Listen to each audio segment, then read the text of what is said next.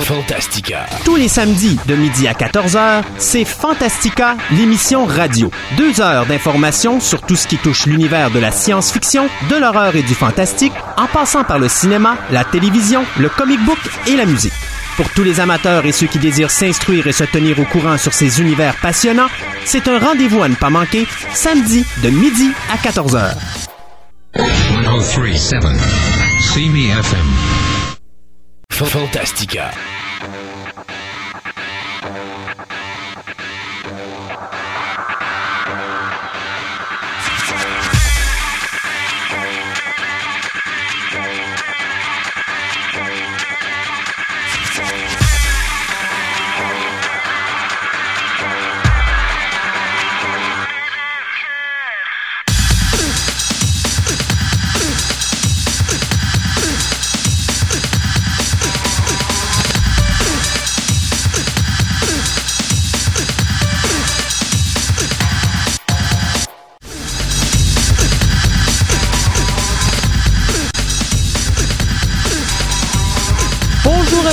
Tous, bienvenue à cette autre émission de Fantastica, l'émission radio, une émission sur la science-fiction, l'horreur, le fantastique et le médiéval. Et aujourd'hui, croyez-le, croyez-le pas, il fait beau dehors, une des rares fois. Ouais. Ouais, bonjour Monsieur Gontran. Salut. Et Monsieur Gaétan est en face de moi? Oui. Hey, on est une équipe de trois aujourd'hui, puisque croyez-le, croyez-le pas, on a perdu deux chroniqueurs aujourd'hui. Deux fois plutôt qu'une. Ils Ben oui. ont d'étranges maladies qui sont sorties il y a une heure. Non, non, mais c'est qu'il y en a notre, notre chroniqueur qui devait faire notre ciné nostalgie aujourd'hui. Il voulait nous parler de Terry Gilliam, donc c'était bien sûr notre ami Eric, qui s'est tapé des pièces de théâtre toute la semaine, dont trois hier. Et puis ce matin, il m'a appelé, il disait Alors on l'entendait plus au téléphone, ça m'a pris un heure pour comprendre, dire ah tu viens pas parce que t'as plus de voix, d'accord. Et puis dans le cas ben, de José, notre notre idole favorite, notre petit euh, gremlin national, eh bien elle est partie en vacances à l'extérieur, donc on va la revoir euh, dans les deux prochaines semaines, soit la dernière semaine du mois. Ouais, parce que la semaine prochaine, on n'est pas là. La semaine prochaine, on n'est pas là, non, mais d'ailleurs, je vais en parler tantôt dans les nouvelles. Je vais vous expliquer pourquoi qu'on sera pas là euh, pendant, ben, en fin de semaine prochaine uniquement. Là, euh, Ouais, il y en a qui pas. font des voyages, ça a l'air. Ben, vous allez voir que je fais des voyages pour les bonnes causes.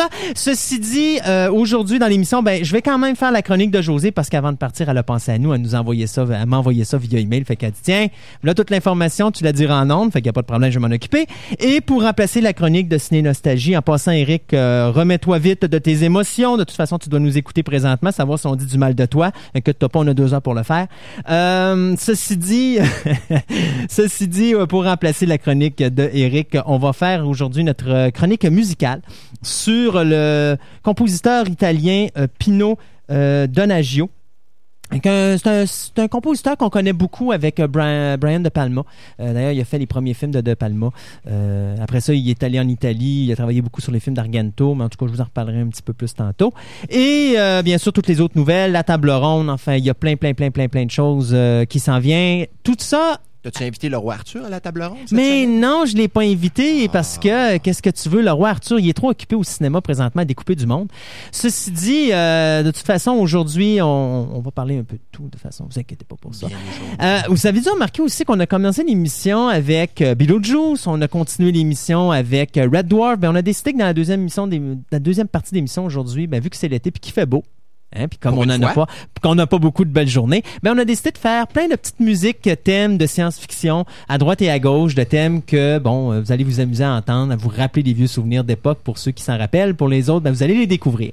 Alors euh, pendant deux heures, on est avec vous, soit de deux heures jusqu'à quatre heures pour vous parler science-fiction, horreur, fantastique et médiévale. Et nous, on s'arrête pour une pause commerciale et après on vous revient avec les nouvelles de la semaine.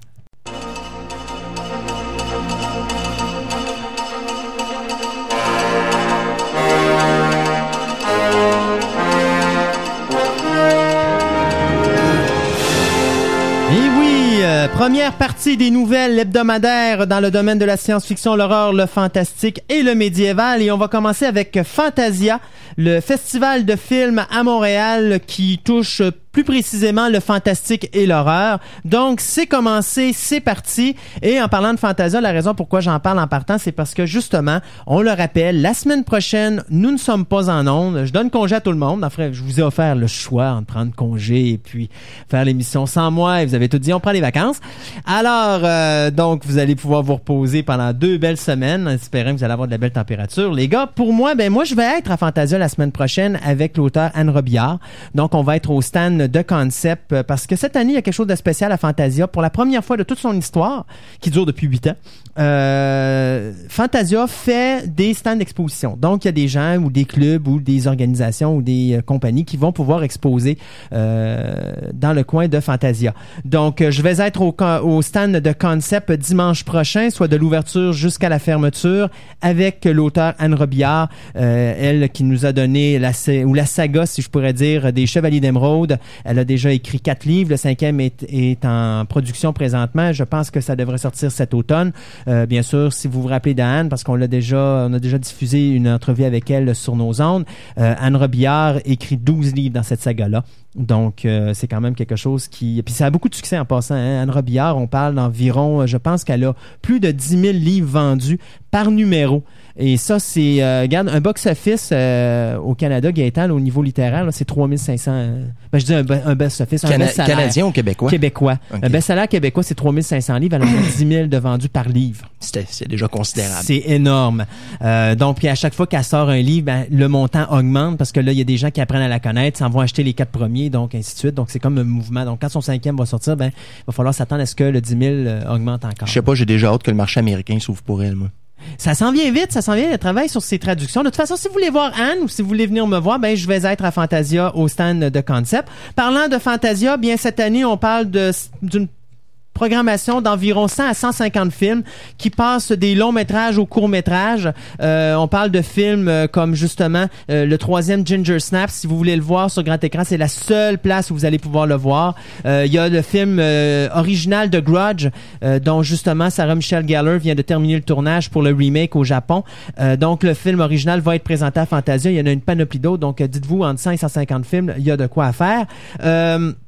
C'est des films, bien sûr, qui viendront des quatre coins du globe.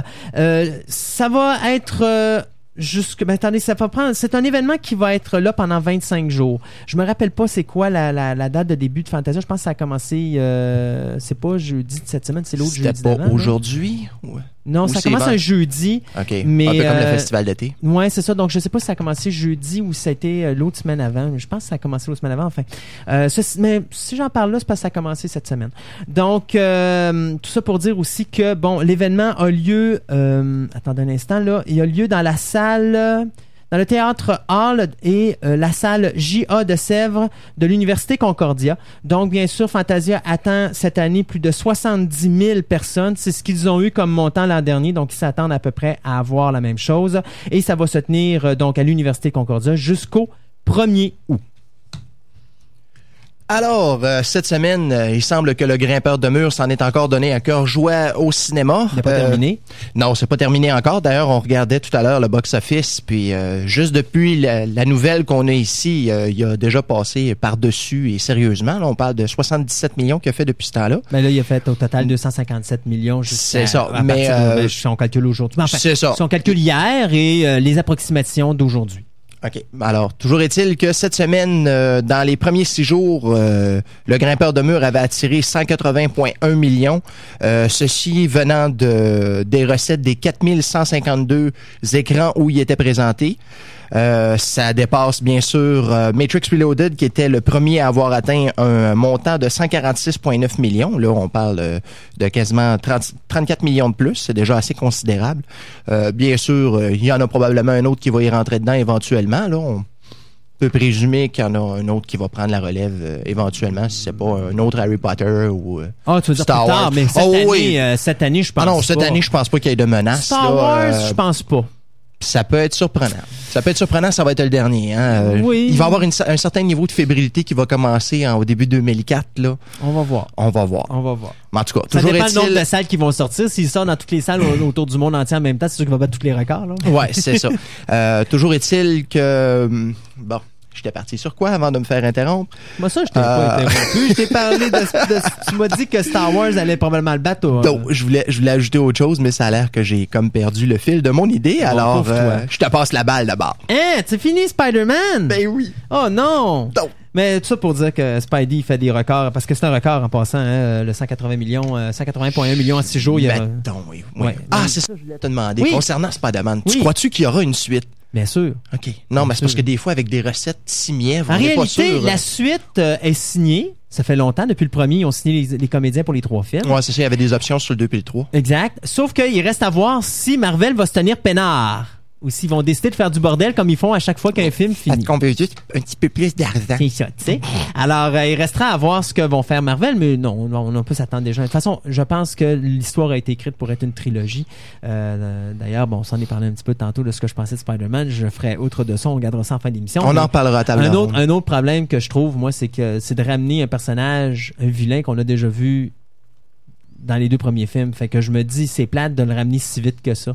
Euh, mais ça, de toute façon, on en Ah, toi, tu parles, de la, la- tu parles de la porte de garage qui nous ouvre. Là. Ah ben là, c'est plus qu'une porte de garage, c'est le building qui est venu avec, comme on pourrait dire.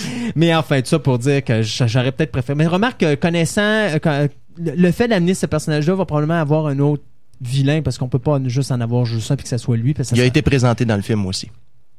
Ça, il y en a plein qui ont été présentés dans le film. On a, on a eu deux personnages qui peuvent devenir des vilains potentiels si on oublie. euh, Personnage qui nous est présenté et qu'on on gratte à peine la surface et qu'on va revoir beaucoup dans le, dans le troisième. Ouais, mais il y en a deux.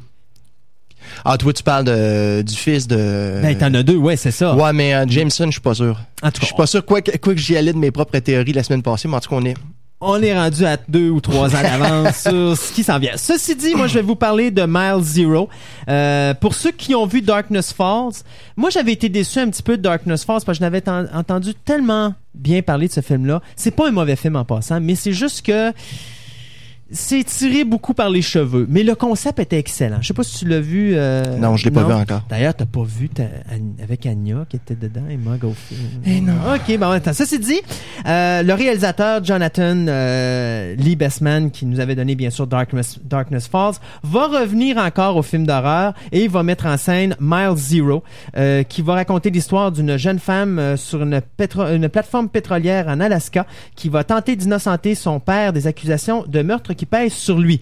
Euh, en réalité, ça devrait pas être très dur pour elle parce que quand elle va embarquer sur la, la plateforme pétrolière, elle va se rendre compte qu'il y a des entités surnaturelles qui terrorisent euh, euh, la plateforme en question et bien sûr les meurtres. Pourquoi j'ai l'impression de voir euh, des entendre des échos de du film qui avait été fait avec Famke Janssen puis euh, Treat Williams sur un paquebot? Oh mon dieu, C'était pas quelque chose de genre là aussi? Non, ben c'était arrêté. euh, C'était pas vraiment sur une plateforme. La C'était plateforme. Rising, euh, c'était Deep Rising. Deep Rising. Mais ça, c'était sur un c'était- paquebot. C'était sur un paquebot, mais C'était c'était un encore une affaire d'entité. C'est ça. La, dernière chose que j'ai vue avec une plateforme pétrolière, puis je dois avouer que c'est difficile pour moi de- de- d'enlever le cauchemar que j'ai depuis parce que j'ai dû aller voir un psychologue pour essayer de me replacer de, cette, de ce traumatisme-là que, que j'ai vécu pendant deux heures et demie. Bien sûr, on parle d'Armageddon. Euh, non, mais tu comprends que j'ai jamais su qu'il y avait qu'on était qu'il était possible d'avoir du feu dans l'espace et puis de le voir crypter alors que tu vois le vide spatial. Là. Ça m'a bouleversé à un point tel que je suis en thérapie depuis ce l'ép- temps-là. L'épisode de X-Files de la 9e saison qui se passait sur une plateforme était probablement mieux de ce côté-là. Définitivement. Alors donc, euh, euh, déjà là, on nous annonce que le film Mile Zero va avoir un petit peu des airs de The Thing de John Carpenter et ça va être bien sûr produit par la compagnie Phoenix Pictures. Plus précisément, au poste de producteur, on va retrouver Chris Bender et euh, JC euh, Spink qui nous avait donné Desti- ben, Final Destination de euh, Morgan Ewan. Tu m'as quasiment fait peur. Quand j'ai entendu Phoenix Picture puis j'ai entendu Chris, j'ai fait bon, ça y est, il se lance. Mais oui, mais un jour, qui sait, mais pas pour le moment. OK. Bon, alors, euh, on va retomber dans mon, dans mon secteur de prédilection, soit encore une fois les comic books. Ben, on n'arrête pas. Parce que de toute façon, il y a tellement pas de, il y a tellement pas de production cinématographique basée sur les comic books qui s'en viennent que on sait plus où donner de la tête. Alors, euh, toujours est-il que sur les vedettes qui ont été choisies actuellement pour euh, camper les rôles principaux, il y en a trois qui ont trouvé euh, les, visages qui qu'on verra au grand écran, soit l'acteur Johan Grofud que l'on peut voir actuellement au cinéma dans le film King Archer, c'est l'interprète du personnage de Lancelot. Euh, il y a aussi l'acteur Chris Evans euh, qui va jouer le personnage de Johnny Storm, soit la torche humaine. Euh, on nous parle aussi ici d'un acteur qui avait joué dans Not Another Teen Movie ou pas un autre film d'ado, si je me rappelle bien en français. Il avait joué dans The Perfect Score et dans un film qui s'en vient qui s'appellera Cellular. Et en plus, il y a le personnage de la chose aux yeux bleus, que l'on appelle aussi Ben Grimm par chez nous. The Thing. The Thing. Et celle-là, vraiment pas, mais aucun rapport avec celle de John Carpenter, Dieu merci. Euh, lui, ce sera Michael Chiklis, qui a été connu au début des années 90 dans la série policière euh, de Comish, et plus récemment dans l'autre série policière qui s'appelle The Shield, euh, qui jouera le personnage, bien sûr, en pierre de, de Ben Grimm. Et cette semaine, rumeur euh, fort intéressante, l'actrice de, Saint euh, de Montréal qui s'appelle Elisha Cuthbert aurait été approchée pour le rôle de Susan Storm. Euh, Susan, euh, voyons, Elisha Cuthbert récemment avait pu être vue dans, euh, bon, là, le titre m'échappe malheureusement, euh, le film The Girl Next Door. Euh, La comédie genre American Pie, là. OK, là, je pourrais pas dire. Euh, c'est ça. Là, pour l'instant, la rumeur n'a pas été confirmée dans Vari- euh, Variety ni dans Hollywood Reporter, mais cependant, ça a fait euh, ça a fait beaucoup de bruit cette semaine, malgré le fait qu'on parle encore de Jessica Alba qu'on avait pu voir dans Dark Angel et Carrie Russell, la principale interprète de Felicity, qui serait aussi dans le comment je pourrais dire Dans dans, le- les dans- dans le runner-up, top là, 3. finalement, c'est ça. Oh, puis on parle ici de Rachel McAdams. Cependant, j'ai aucune idée qui est cette actrice. Alors, euh, Mais euh, qui tu verrais, toi, pour euh, Sue Richard? Parce qu'il me semble que là-dedans, là, C'est parce que c'est des comédiennes qui sont jeunes. Je trouve que les, euh, me semble, les, les comédiens qui choisissent pour les rôles me paraissent jeunes. Il faut dire que moi, je suis, euh, je suis de la génération qui a connu les, les Fantastic Four un peu plus âgés maintenant. Si on regarde la nouvelle génération qui a été lancée dans le Ultimate euh, Fantastic Four, ils sont beaucoup plus jeunes aussi. si je voudrais faire mon méchant, je ferais mon, mon méchant Gontran. Oh, j'y ai volé son nom, euh, en disant que probablement qu'ils vont faire un Spy Kid avec Fantastic Four. Je ne sais pas si c'est l'approche qu'ils vont adopter, mais quand même, il faut que ce soit un film familial. T'as pas le choix parce que c'est une famille, les Fantastic Four. Je veux dire, oui, ça peut être lourd un peu. Spider-Man aussi est un personnage, un personnage de famille, puis... Euh, Oui, mais mo- il représente moins la famille euh, que les Fantastic Four. Les Ouais. Fantastic Four se doit d'être plus tout public que Spider-Man se devait de l'être. En tout cas, selon, selon ma théorie, là, Mhm. moi, c'est comme ça que je vois les Fantastic Four. Et euh, ben, euh, de mon cas, une dernière petite nouvelle avant d'aller aux pauses commerciales. Euh, tout ça pour dire que The Rock déjà encore une autre fois un autre film. So, what's cooking? Ouais, c'est ça. Euh, si on se mêle What The Rock is cooking, je pourrais vous dire qu'il est en train de sentir le Doom. Surtout le jeu vidéo, hein? Oui, on parle bien du jeu vidéo Doom qui sera produit par Universal Pictures. Et euh, bon, The Rock, là, ça fait drôle parce que c'est un lutteur. hein. Pour ceux qui ne connaissent pas, The Rock, son vrai nom, c'est Dwayne Johnson. Donc, c'est un lutteur dans la WWE. C'est un lutteur qu'on voit une fois tous les six mois entre deux tournages. Euh, parce que depuis qu'il a commencé à faire de Scorpion King, il est tournage par-dessus tournage, par-dessus tournage, par-dessus tournage. Euh, Mhm. J'ai rarement vu un acteur aussi en demande que The Rock et pourtant il n'y a pas nécessairement les films ou les box-office incroyables que son nom pourrait... euh, Mais il est probablement... Il est euh, là. Puis personnellement, là, je puis- considère que c'est probablement la vedette actuellement qui est le plus au le des- plus à même d'aller chercher le titre que Vin Diesel s'est approprié puis que je trouve qu'il qu'il y va pas, mais pas Ouais. du tout. Mais ça dépend des choix, hein, parce que j'ai, il y a son Walking Tall qui a fait qu'on n'a pas vu encore. Je sais pas ce que ça va donner. Euh, j'ai pas vu de Rundown. Je sais pas ce que ça veut, c'est ce que ça l'a donné. Euh, mais il y a quand même de Scorpion King qui était Coussi, coussi. pas pire pour une première, euh, je dirais, euh, une première expérience au cinéma. Ça passait bien si on oublie de Mummy Returns, mais pour The Mummy Returns, il est là juste au début puis on le voit plus après ça. Mais quand même, euh, si je calcule de Scorpion King, il avait quand même été raisonnablement intéressant. Puis là, je sais que je vais me faire cogner dessus par ma blonde quand je vais rentrer à la maison, mais ceci dit, euh, Mais au moins, au moins, il y a une base d'acting. Je veux dire, dans la lutte, t'as pas le choix. Il Faut pas que le tu fasses le comédien. Ouais, même s'ils sont mauvais comédiens, des fois, il faut qu'il y ait une base de comédien. Euh, donc, lui va jouer euh, dans le film, l'adaptation cinématographique du jeu Doom. Bien sûr, on parle du troisième jeu vidéo. Donc, on parle, bien sûr, le film va être basé sur le jeu Doom 3. Euh, L'histoire, ben, bien sûr, Le Rock va interpréter le personnage de... Attendez un instant, je me suis trompé. En tout cas, disons que l'action va se dérouler en, 20 en 2045 sur la planète Mars dans un complexe scientifique hautement protégé. Euh, il va y avoir une série d'expériences secrètes qui tournent à la catastrophe. Donc, tous les occupants de la base se transforment alors en zombies, sauf un individu qui, parvient pardon, à échapper à ce terrible fléau. Euh, donc, ça fait vraiment Resident Evil. euh, Resident Evil sur Mars. c'est ça. Et le réalisateur serait Enda McCallion. Qui c'est Enda Ouais. McCallion? Who cares? Je le sais pas. Donc, euh, ben oui, tu sais, regarde, c'est marqué euh, et que réalisera un dénommé Enda Ok, non, c'est parce que t'as- il y avait mention de John Woo, mais j'avais pas remarqué Non, que John Woo, c'était concernant parce que- Spy Hunter. Non, c'est parce que The Rock va tourner dans un, le prochain film de Spy Who, qui est également une adaptation d'un jeu vidéo qui Mhm. s'appelle Spy Hunter. Euh, ça, on en avait déjà parlé euh, en ondes. Euh, et c'est lui qui va être l'acteur principal. Donc, ça va y faire quasiment deux rôles dans des jeux vidéo euh, en Ouais. ligne. Mhm. Fait que, Moi, je suis d'accord avec la première partie de ta phrase. c'est-à-dire? Écœuré réalisera. Écœuré réalisera. Encore des zombies?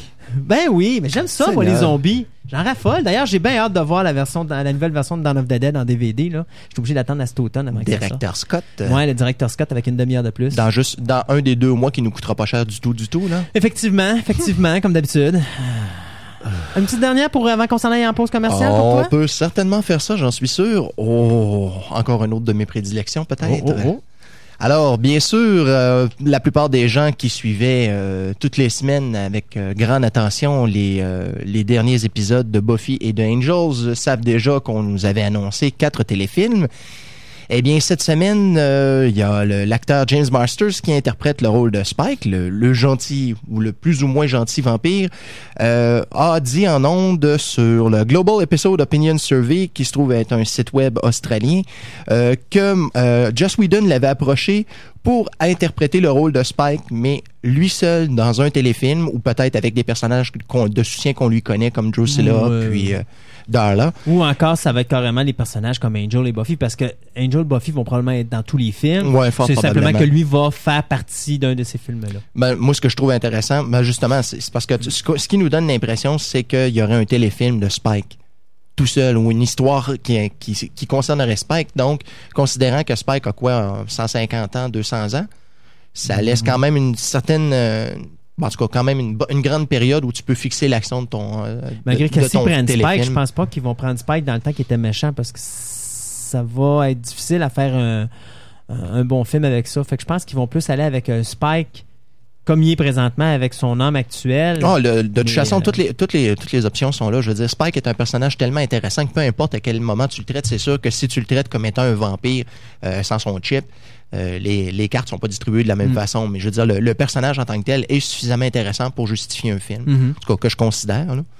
Euh, toujours est-il que Whedon s'est le- s'est fait euh, très insistant du fait que si euh, les quatre étaient acceptés, on, marche, on, est en, on est en route, mais si ça passe pas, ben, En probablement que ça va prendre le banc. même s'il dirait oui pour un, Whedon va dire non parce que Whedon dit c'est les quatre ou c'est rien. C'est ça.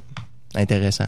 Mais en tout cas, de toute façon, regarde, Whedon est suffisamment occupé de ce temps-ci juste avec euh, Serenity qui est en train de préparer. Il y a son comic book des X-Men qui roule, puis euh, d'ailleurs, il est sold out, euh, chose qu'on voit pas souvent. Alors, Moi, je te dirais avec Whedon, c'est le temps de la vengeance maintenant. Alors là, il dit les bidous ou pas du tout? Ben, remarque, c'est- drôle parce que je parlais avec, euh, quelqu'un hier. Euh, Whedon a atteint la popularité à peu près de la même façon qu'un un autre réalisateur canadien qu'on connaît bien dans les années 80. En faisant, euh, faisant euh, sien un personnage euh, féminin important, soit Sarah Connor pour James Cameron, OK, oui, c'est vrai. puis Joss Whedon avec euh, justement. euh, Oui, mais Sarah, euh, faire attention parce que Joss Whedon n'est pas devenu populaire à cause de Sarah Connor. Il est devenu populaire parce non, que. de- non, Joss Whedon, je parle de, de Buffy. Oui, oui, je parle de, de, de, Cameron, moi. Il est, pas Ben- il est devenu populaire parce que d'abord, un, il a sorti Terminator qui a marché. Ben c'est ça, mais Sarah Et Connor, c'est quand même le personnage principal de Terminator. C'est sûr que Terminator. A marché, mais je veux dire, le fait que le personnage principal soit un personnage féminin qui est fort, autant que dans Alien, t'avais... euh, Alien, c'était Sigourney Weaver après. C'est ça, j'oublie juste le nom du personnage. le. Ripley. Ah, c'est Replay. T'as C'est juste ça. à penser au réalisateur du premier qui est Ridley Scott et tu Mhm. te fais remplacer. Tu fais juste tourner le D en P et puis tu as le nom. Hein? Ridley? Ah, Ripley. Ripley. Ok, d'accord, d'accord. Et c'est le genre de film qu'on veut réécouter, donc Oui. Ripley. Oui. Alors, euh, c'était ça concernant Buffy et Angel pour cette semaine. Mais je Euh, voudrais pas te contredire, mais c'est parce Ah. que ici, dans la nouvelle, ce qu'il disait, c'est euh, Joss Whedon approached Masters to star Oui. in at least one, mais pas juste sur lui, c'est qu'au moins il va jouer dans un des quatre films proposées. Ouais, pour- mais c'est parce que vois-tu, ce genre de nouvelles-là, d'habitude, c'est des nouvelles que tu peux voir de, de plusieurs, de plusieurs Ouais. façons. Alors, moi, moi j'aime autant laisser la place à dire que oui, il pourrait y avoir son téléfilm à lui et je considère que ce serait justifié. Mais ça, je te dirais, c'est un Whedon qui va, le- qui va le décider et probablement les fans, suite à cette lecture-là, vont, Mm. Ouais. vont tirer leurs propres conclusions aussi. Et euh, je lisais justement une entrevue avec euh, Anthony, Anthony Head. qui disait que le projet de Giles n'était pas mort. Ça Bon. sera peut-être pas une mini-série, mais il va faire un téléfilm, mais euh, en Colombie-Britannique, ben, pas en Colombie-Britannique, mais en Angleterre. Donc, sur les ondes du, de la BBC, il y aurait un téléfilm sur euh, le personnage de Giles. Bon. Donc, ça aussi, ça risque d'être intéressant. J'ai bien hâte de voir ça. Nous, on s'arrête quelques instants euh, pour quelques pauses com- commerciales et on vous revient avec la deuxième partie des nouvelles hebdomadaires. Vous écoutez Fantastica. avec Christophe Lassens.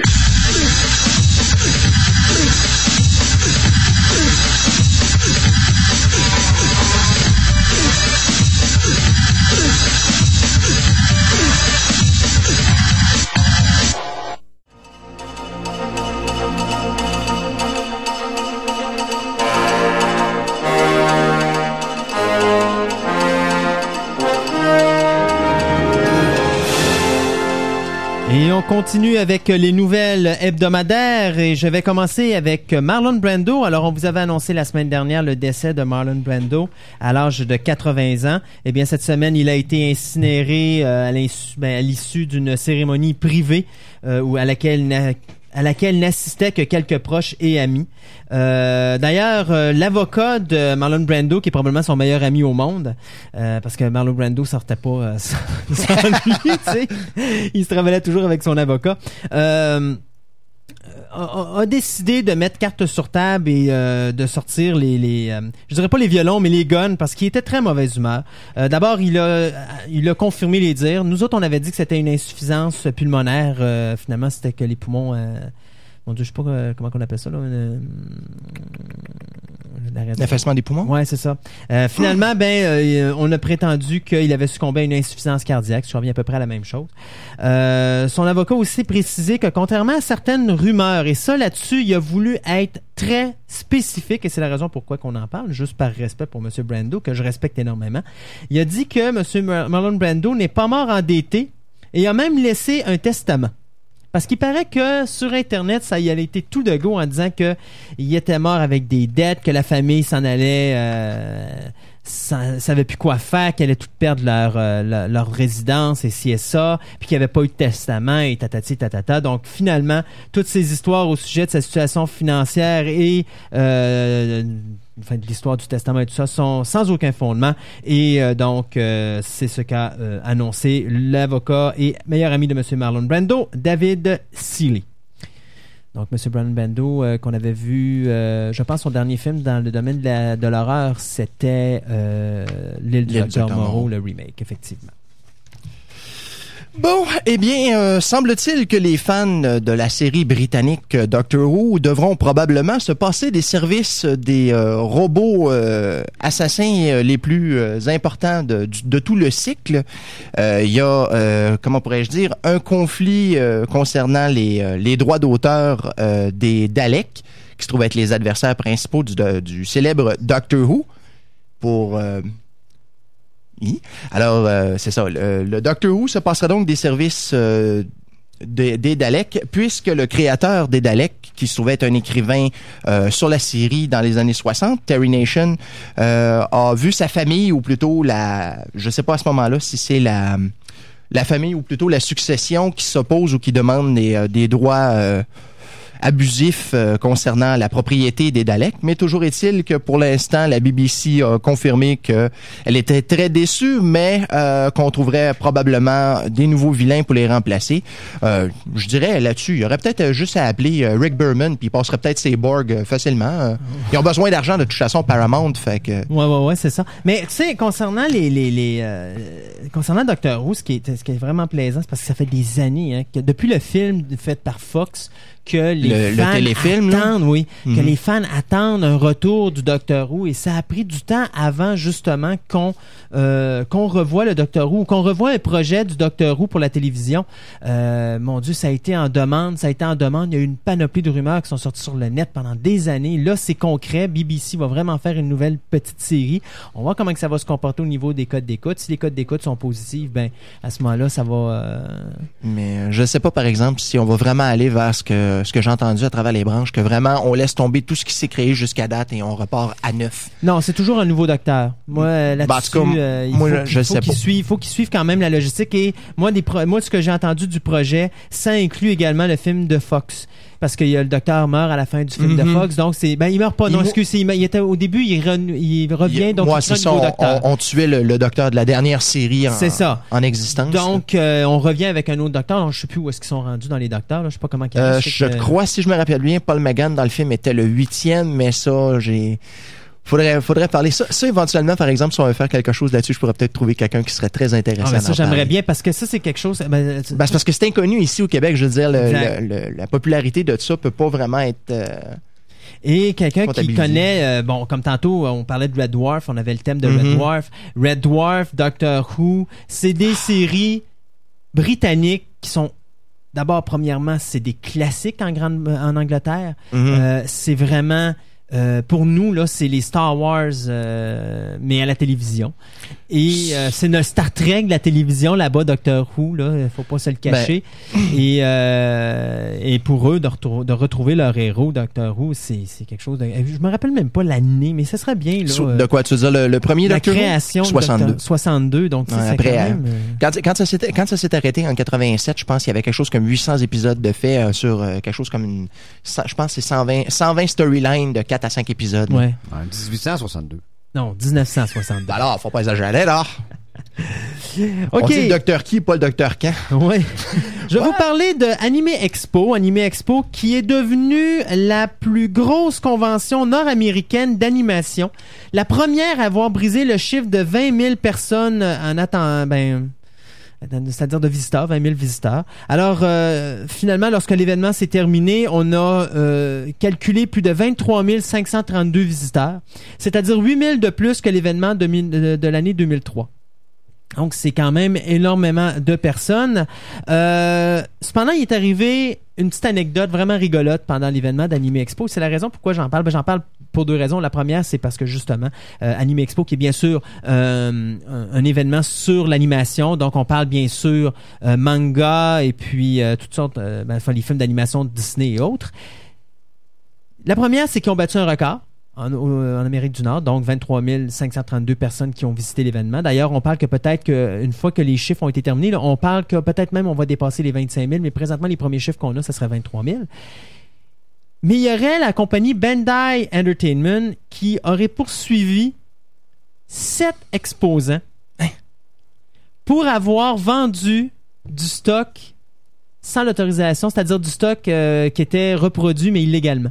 Ah ben là, c'est normal. Donc, ils ont vendu des copies. Oui, mais t'es dans un gros événement d'animation où là, ce sont uniquement les plus grosses compagnies qui sont là, incluant Bandai Entertainment, et tu t'en vas là avec des copies, euh, des copies pirates de, de, de, de, Ouais, produits. qui, qui, qui est fautif là-dedans?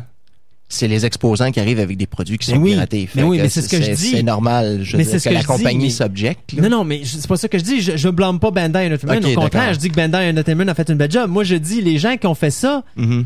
Je parle les, les, les gars qui ont fait les copies, c'est vraiment c'est être niaiseux parce que c'est quoi c'est comment est-ce qu'on peut s'imaginer qu'on peut contourner un, un- un système comme ça au niveau des droits d'auteur quand tu es dans un, événement majeur de la sorte? C'est comme si mettons on s'en allait euh, euh, au Canadian National Expo dont tu vas nous parler tout à l'heure, puis qu'on arriverait devant les gens de Paramount puis qu'on aurait des copies de Star Trek copiées qu'on vend à 25 Enterprise en DVD. ben ouais, tiens, let's go. Ben voyons donc, tu sais, je veux dire, tu fais pas ça, c'est sûr, tu vas te faire prendre. Alors, c'est- je trouve ça ridicule un petit peu là, de la part de ces, de ces exposants-là. Au niveau des exposants, bien, on parle de Manga, Manga House, on parle de la compagnie ABC Toy for Me, on parle de la compagnie Anime Circle, la compagnie MTWC Group, Euh, on parle aussi de la compagnie Kaiwai Animé et kaiwaianimé.com qui sont la même compagnie mais c'était deux stands différents et finalement les compagnies House euh, ben, la compagnie pardon House of Animé. Donc c'est toute euh, de la contrebande ou de la, pi- du piratage de DVD qui s'est fait. Donc sept compagnies qui se font ramasser par Bandai Entertainment qui est le plus gros distributeur, au Japon de films manga en, en forme en format VHS et DVD. Donc c'était une petite affaire que je trouvais drôle que Mais euh, quand je vois ça, de toute façon, des, des conventions, on est tellement habitué de voir. Ben, en tout cas, je sais qu'ici au Canada, ça se voit plus parce que justement, il y a eu des grosses poursuites contre ça à cause des impôts impayés et tout ça. Là. Mm. Mais euh, moi, je me rappelle les premières conventions où j'étais allé au début des années 90. C'était épouvantable le piratage qu'il y avait là. Ah oui, puis à cette époque-là, c'était pas suivi comme ça l'est aujourd'hui. À un moment donné, il y a- quand il y a eu une... Parce qu'au début, quand on s'est rendu compte que personne ne regardait ça, il y a eu Ben, le une se sont- exagération. Ouais, ça. Et là, ben, bien sûr, faire. les compagnies ont dit, ouais, minute, là, on va aller faire un petit tour. Puis là, ben, quand ils ont commencé à aller faire des petits tours, il y en a qui se sont fait taper les doigts et pas à peu près. Et puis depuis ce temps-là, maintenant, c'est un petit peu plus, euh, un peu plus sévère. Et il faut faire attention parce que dans des gros événements, euh, tu ne fais pas l'imbécile parce que euh, tu te fais pogner. Pas d'habitude. Puis de toute façon, les compagnies qui veulent vendre des trucs illicites, ben souvent, ils se ramassent sur, euh, ils se ramassent sur eBay Oui. ou sur des trucs de genre-là, des enchères électroniques. Puis c'est pas mal plus facile de se cacher que dans une convention. Tu sais, je veux dire, un, un produit qui est pas, euh, qui est pas d'origine, ça se voit assez vite. Mais encore, faut que tu fasses attention parce que même si t'es eBay, il n'y a rien qui dit qu'à un moment donné, c'est pas la compagnie Bandai qui va. C'est sûr, c'est tu joues, tu joues tout le temps avec euh, avec des poursuites dans, dans ce genre d'affaires-là. Exact. Puis quand tu as des poursuites là-dessus, je te jure qu'il te manque pas. Hein? Ouais, c'est tching pas à peu près. Alors, euh, pour revenir sur euh, l'effet musical euh, qu'on avait connu il y a quelques semaines avec Buffy, eh bien, il semblerait que Buffy ne sera pas la seule à faire des chansons. On nous arrive même euh, avec quelque chose de fort loufoque.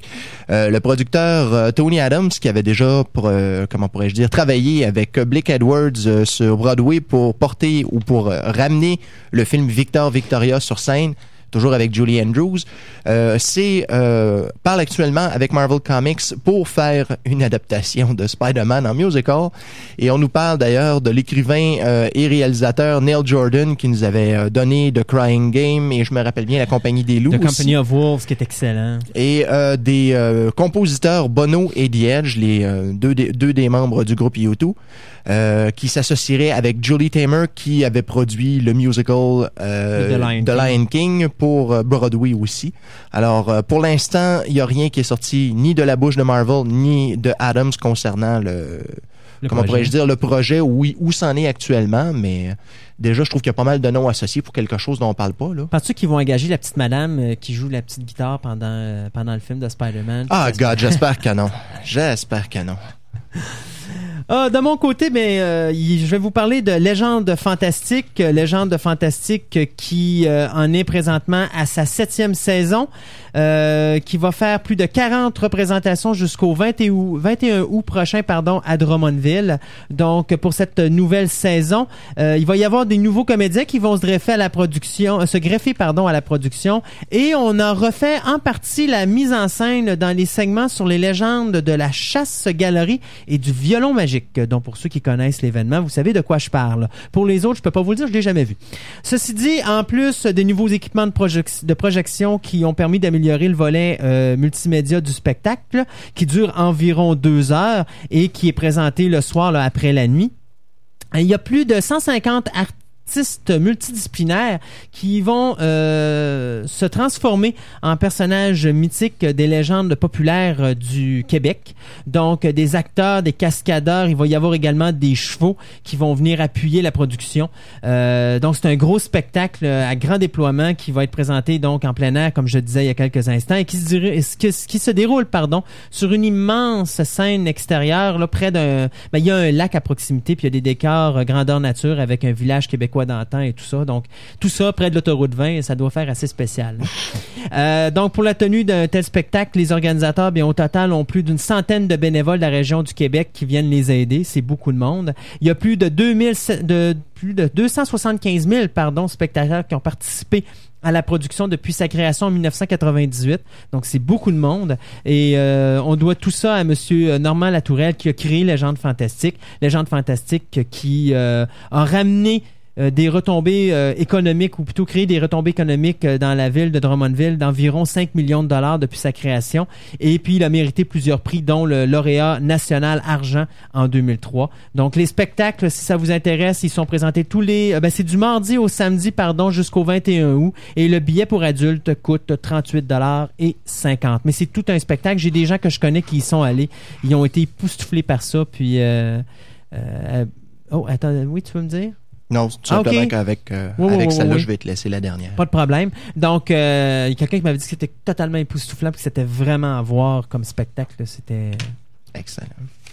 Ça vaudrait la peine, euh, ça vaudrait la peine d'aller faire un petit tour, peut-être, euh, voir comment que c'est. Je suis pas là dimanche prochain, tu pourrais y aller? Ben oui, mais si c'est ton chemin, tu pourrais y aller en revenant. Ah, Bon, bon, ah, ah. je savais bien que ça finirait comme ça. Bon, alors toujours est-il pour justement pour les, euh, les fanatiques de convention, il y en a une que je juge très exceptionnelle qui s'en vient à la fin de l'été. Euh, quand je vais vous faire la nomenclature des invités, il y en a plusieurs euh, que probablement ça va leur sortir de partout.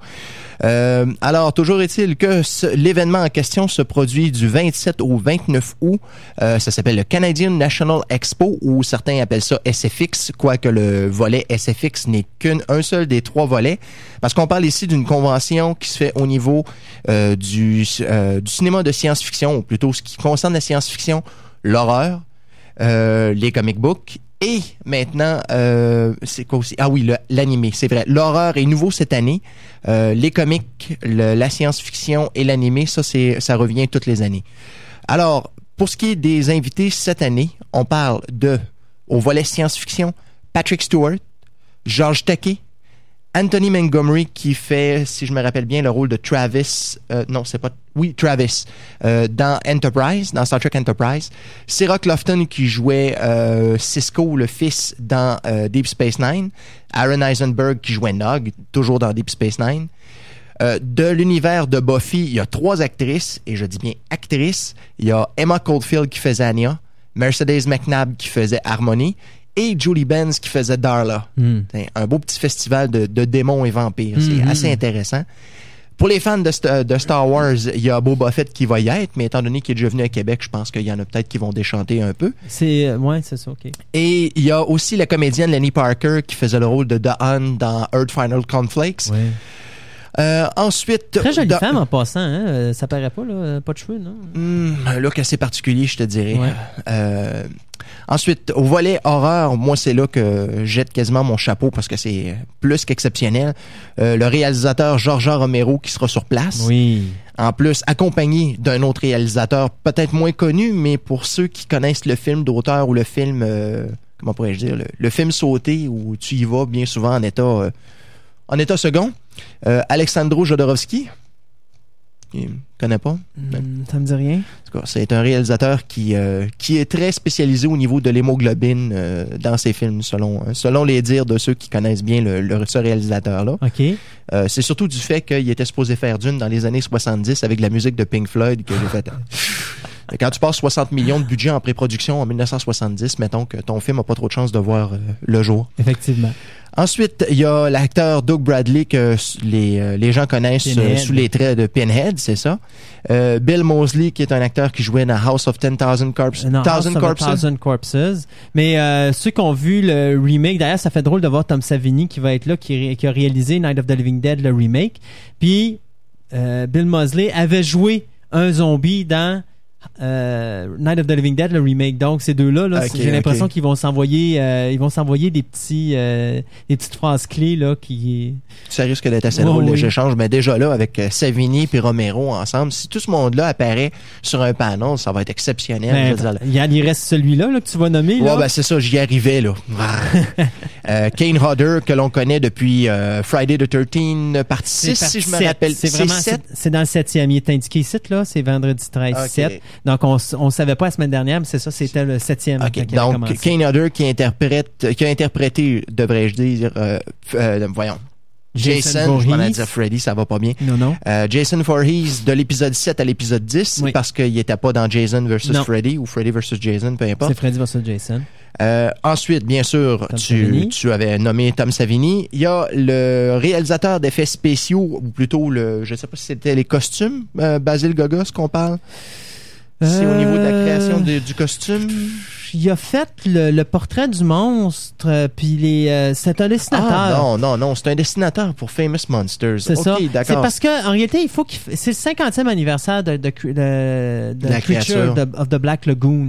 Donc, euh, il fallait qu'il y ait quelqu'un, effectivement, pour souligner ça. Bon, c'est une bonne chose quand même. Encore une fois, il aurait pas invité Clint Eastwood. Ah! Non, Clint Eastwood, c'est l'année prochaine. Il faut qu'il l'invite. Il va fêter le le 50e anniversaire du début de sa carrière. Parce qu'il a commencé dans, euh, c'est, je crois, c'était, euh, c'était-tu Return ou Revenge of the Creature?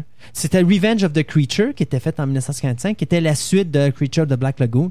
Et c'était le premier film dans lequel on voit apparaître quelques minutes Clint Eastwood, donc Clint Eastwood dans son premier rôle. Euh, d'ailleurs, il avait toute la prestance d'un Dirty Harry déjà à ce moment-là. Oh, scientifique, scientifique avec la petite bouteille à la main, là. Alors, pour terminer la section euh, horreur, on nous annonce la présence de l'acteur euh, John Que l'on connaît plus au niveau de la voix, parce que c'est lui qui prêtait sa voix au Crypt Keeper dans Tales from the Crypt. Euh, bon, ensuite, je tombe dans le volet comique que je vais défiler quand même assez rapidement, parce que le temps file. Bon, ouais, là. c'est ça. Alors, euh, pour les comic books, on nous parle du dessinateur Michael Turner, euh, du, de l'éditeur en chef de Marvel Comics, Joe Quesada, qui sera sur place, le dessinateur Georges Pérez, le dessinateur Brandon Peterson, euh, encore une fois, l'écrivain Brian Azzarello, le dessinateur Mike Deodato Jr., euh, Rags Morales, qui nous a donné euh, une des dernières séries euh, qui a été faite chez DC. C'est pas Identity Crisis ou quelque chose du genre. En tout cas, c'était un- une grosse affaire de conflit. Peter Laird, le créateur, le co-créateur des Teenage Mutant Ninja Turtles qui va être là, le dessinateur Dale Keown et le dessinateur et écrivain David Mack qui seront aussi sur place. Pour la fin de semaine, pour les trois jours, un billet de présence pour avoir accès à tout. Euh, là, je ne sais pas si ça inclut les séances d'autographe. Par exemple, ces genres de conventions, ils ont tendance à charger pour ça. Mais pour rentrer sur les lieux pour la fin de semaine, c'est 40 dollars canadiens. C'est pas beaucoup. C'est vraiment pas énorme. J'ai comparé pour le Toronto Trek qui a eu lieu la semaine dernière. Là, on parlait de 60 dollars pour la fin de semaine. Écoute, euh, c'est c'est incroyable la quantité. On peut pas com- com- compter le nombre de personnes qui vont qui ont été invitées à cet événement-là. Là. Mais regarde, juste Patrick Stewart, si je me trompe pas, il y a quelqu'un qui me disait que Patrick Stewart, sa présence, normalement, Patrick Stewart ne se déplace pas en bas de 50 000 OK? Euh, tu as un événement, puis ça, c'est des gens de convention qui m'ont parlé de ça. C'est des gens qui ont déjà essayé de le faire venir, c'est le cachet qui, qui, qui demandait. Euh, pour un événement comme le Canadian National Expo, là, je sais pas où ils trouvent leur financement, mais tu as vu la quantité de comédiens. Ah, Hey, c'est tout du monde de Paramount. Là. Paramount, là, quand il y a quelqu'un qui sort pour eux autres, là, c'est pas 25 cents. Là. Sa charge est pas à peu près. Euh, Je ne sais pas quand ils font des, euh, quand ils décident d'en avoir plusieurs, s'ils font des, font euh, des prix d'ensemble, c'est ça. Peut-être, peut-être que justement, ils ont dit, regarde, on paye 50 000, Patrick Stewart mettait un petit peu de garnison cas, ils ont, ils vraiment su amener les, ceux que je considère comme étant les pas de classe de Star Trek. Et Patrick Stewart, t'as beau avoir, t'as, t'as beau avoir l'impression que c'est un gars qui est stiff quand tu le vois en entrevue. Je m'excuse, mais ce gars-là, c'est un whack, mais un Oh, mais il est le fun, ce bon C'est ça, Il est vraiment trippant. Et donc, on rappelle, donc l'événement a lieu le 20 du 27 au 29 août. C'est au Metro Toronto Convention Center. L'adresse exacte, là, je la sais pas. Mais de toute façon, si vous voulez avoir des informations, vous allez sur www.hobbystar. Donc www.hobbystar.com et puis vous allez voir à un moment donné, c'est marqué convention. Alors, vous allez dans les conventions, ça va être marqué Toronto, Montréal. Montréal, on n'a pas encore d'informations. Quand on l'aura, on vous le dira. Et pour euh, Toronto, bien, euh, à ce moment-là, vous cliquez sur Toronto, ils vont vous toutes vous donner euh, les sections, soit horreur, fantastique, euh, ben, horreur, science-fiction, comic book et, et autres. Donc, euh, S'il y en a qui décident de descendre, ben laissez-nous le savoir. On essaiera de se patenter quoi. c'est un fait. Alors, sur ce, nous, on s'arrête avec quelques petites pauses commerciales et on vous revient avec les anniversaires de la semaine ainsi que les nouveautés de la semaine. 1037 See Me FM.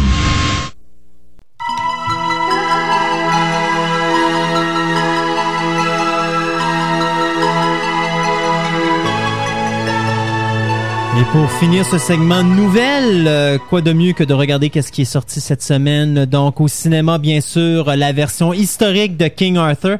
D'ailleurs, ça me fait rire. On prétend que King Arthur a vraiment existé et que la légende est basée sur un personnage réel. Supposé, mais On verra il bien. existe tant de preuves que ça. Il faut voir le film de toute façon. Euh, bien sûr, je tiens à, vous- à dire à tout le monde, attendez-vous pas à voir la légende du, King, du roi Arthur avec Excalibur, Merlin, la magie, et les démons, et les ci et les ça. C'est vraiment fait historiquement parlant. Donc, c'est les combats. Je pense qu'on amène le roi Arthur, à- je pense que c'était au 6e siècle ou au 4e siècle, ou je sais pas trop. En tout cas, j'ai vu ça dans le journal. Là. Tu sais-tu, toi? euh?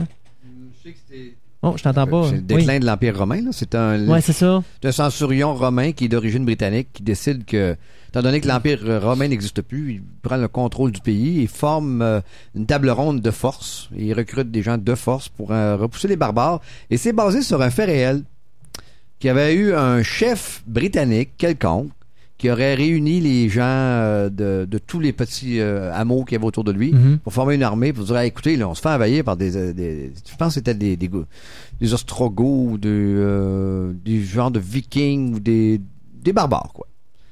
Alors il voulait pas les avoir dans sa cour. Ouais, c'est ça. Fait qu'il s'en est débarrassé. C'est ça. Mais on m'a dit, moi, que c'était pas si violent que ce que laissaient présager les premières bandes annonces qu'on avait vues sur Internet l'année dernière. C'est pas Braveheart, finalement. C'est pas. Braveheart, mais euh, ça va être beaucoup de combats, donc euh, C'est ce que le soleil dit d'ailleurs. c'est ça. Ça va être euh, Lord of the Ring, euh, Return of the King, mais juste les sections combats. Ouais, ils ont dit que c'était très solennel et que c'était beaucoup d'action, beaucoup, beaucoup, beaucoup de cascades. Même sur Internet, j'ai vu que il y avait le plus gros combat de cascadeurs qui avait jamais été fait. Ça Le plus grand nombre de Ouais. cascadeurs qui se battent en même temps. Ça se peut. ça. Euh, ça fait du monde. hein? Euh, donc, euh, dans le domaine du DVD, ce qui est sorti cette semaine, bien sûr, Red Sonja. Quel Euh, classique. Quel classique avec mettre en vedette euh, Arnold Schwarzenegger et Bridget Et Bridget Nielsen. Ouais, Nielsen, ouais, Tu dis tout petit, par exemple. Nielsen, ouais, le- l'ex-femme de Monsieur, de Monsieur Stallone. On sait pas pourquoi, d'ailleurs, que ça s'appelait Calidor en français. hein. Ouais, Il me semble qu'Arnold se vend mieux que Bri- Bridget Nielsen. Ben, c'est ça. Euh, bien sûr, euh, l'excellent film de Butterfly Effect qui est sorti cette semaine en DVD. Euh, on a la saison 3 de Star Trek Voyager qui est également euh, sortie. Vous avez euh, The Cat from Outer Space. Bien sûr, si vous voulez l'avoir à Québec, je doute très fort qu'on peut se le trouver. Il faudrait probablement juste se le commander sur Internet. La saison 1 des euh, Super Friends ou Challenge of the Super Friends et de la série Batman, l'Animated Series. Ça, je pense que c'était la première partie de la première saison. Ben, c'est parce que la première saison, 20 65 épisodes, fait qu'ils ont probablement séparé en séparé trois en deux, sections. donc c'est le volume 1. Euh, bien sûr, ils, ont ressorti une édition de Earth vs. The Spider euh, de HBO Picture. Il y a également euh, Island Monster avec Boris Karloff euh, qui est sorti en DVD. C'est un double feature, donc il y a Island Monster et il y a aussi le film Chamber of Fear. Donc les deux mettant bien sûr en vedette notre ami Monsieur Karloff ou Frankenstein. Donc c'était ça qui est sorti cette semaine au niveau des DVD.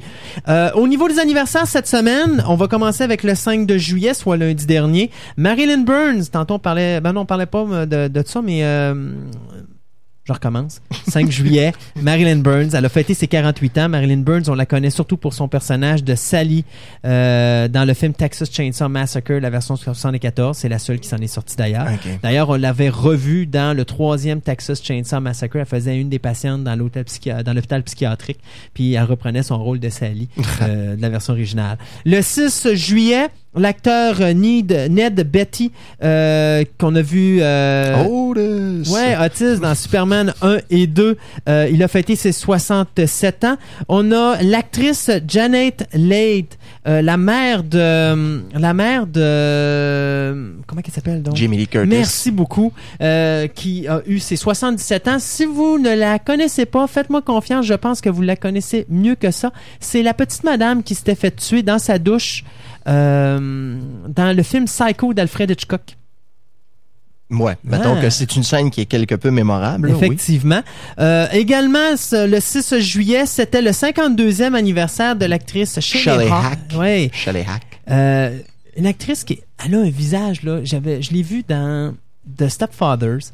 Je, The Stepfather, pardon. Ah oui, c'est vrai. Je l'ai vu dans euh, mon dieu, elle a joué dans un autre film aussi, le premier film Troll qui avait été fait par euh, la compagnie de Albert Band. C'était quoi cette compagnie-là? Une compagnie broche à foin qui faisait des films euh, Full de Moon. série. Full Moon Entertainment. Non, à c'est cette pas. C'est c'était devenu Full Moon, mais c'était ça. une autre compagnie. Mais enfin, elle avait joué là Mais elle- c'était une des Charlie's Angels également à Ouais, ça, l'époque. c'est, ça a été Mais- la dernière blonde, je pense, à rentrer dans, dans l'équipe avant que ça soit cancellé. Avec euh, celle qui jouait dans Millennium, euh, son nom m'échappe là. euh, elle était plus petite. Tu sais de qui je parle, là? Ouais, ouais, juste pour mal faire, là, le- encore une fois, un nom qui m'échappe, comme c'est surprenant. Bon, regarde, je vais te trouver ça dans ma, dans ma section cinémathèque dans quelques instants. Ceci dit, donc, euh, elle a fêté ses 52 ans. J'ai vu une photo d'elle récemment, là, puis elle est, elle est paraît vraiment pas ses 52 C'est pas le syndrome Ursula Andress. Ah, pas du tout. C'est pas bon. du tout. Ouais, ouais, ouais, ouais. Euh, autre chose également, ben, c'est l'acteur euh, Jeffrey Rush euh, qu'on a vu bien sûr dans Pirates of the Caribbean. C'est lui qui faisait le capitaine Barbossa. Il a fêté ses 53 ans. On parlait de Sylvester Stallone il y a quelques instants. Ben voilà, alors lui, ben, il appelle plutôt sa jeunesse puisqu'il vient de taper le 58 ans. On l'avait vu dans le rôle de John euh, Spartan dans Demolition Man. Et bien sûr, on l'a vu dans le personnage de Judge Dredd dans le film Judge, Judge Dreadful. Ouais. Et pour finir, le 6 juillet, c'était le 59e anniversaire de Robin. L'acteur Burt. Ward. oui, Ce qui est le pire, c'est qu'il a encore sa voix nasillarde d'enfant. Quand tu le vois, quand tu le vois quand- sur l'a traque de commentaires Oh, de. Batman, c'est épouvantable. Il a la même maudite voix. Et il continue toujours à payer les dépenses d'Adam West, comme on a pu le voir dans, dans le film récemment, là, Return to the Batcave.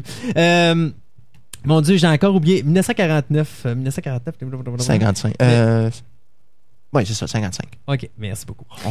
Ouais, tiens, en fait donc mes deux. Je pensais que j'avais tout fait. puis- OK. L'actrice Shelley, euh, Shelley Duvall. Shelley Duvall, qu'on avait vu dans le film The Shining, euh, bien le 7 juillet dernier, elle a fêté son 55e anniversaire. Le 8 juillet, l'acteur Kevin Bacon, qu'on avait vu dans le film Flatliners, ou ici qu'on avait vu dans le film Apollo 13, c'est lui qui interprétait le personnage de Jack euh, Swigert, je pense. Euh, donc, il a fêté ses 46 ans.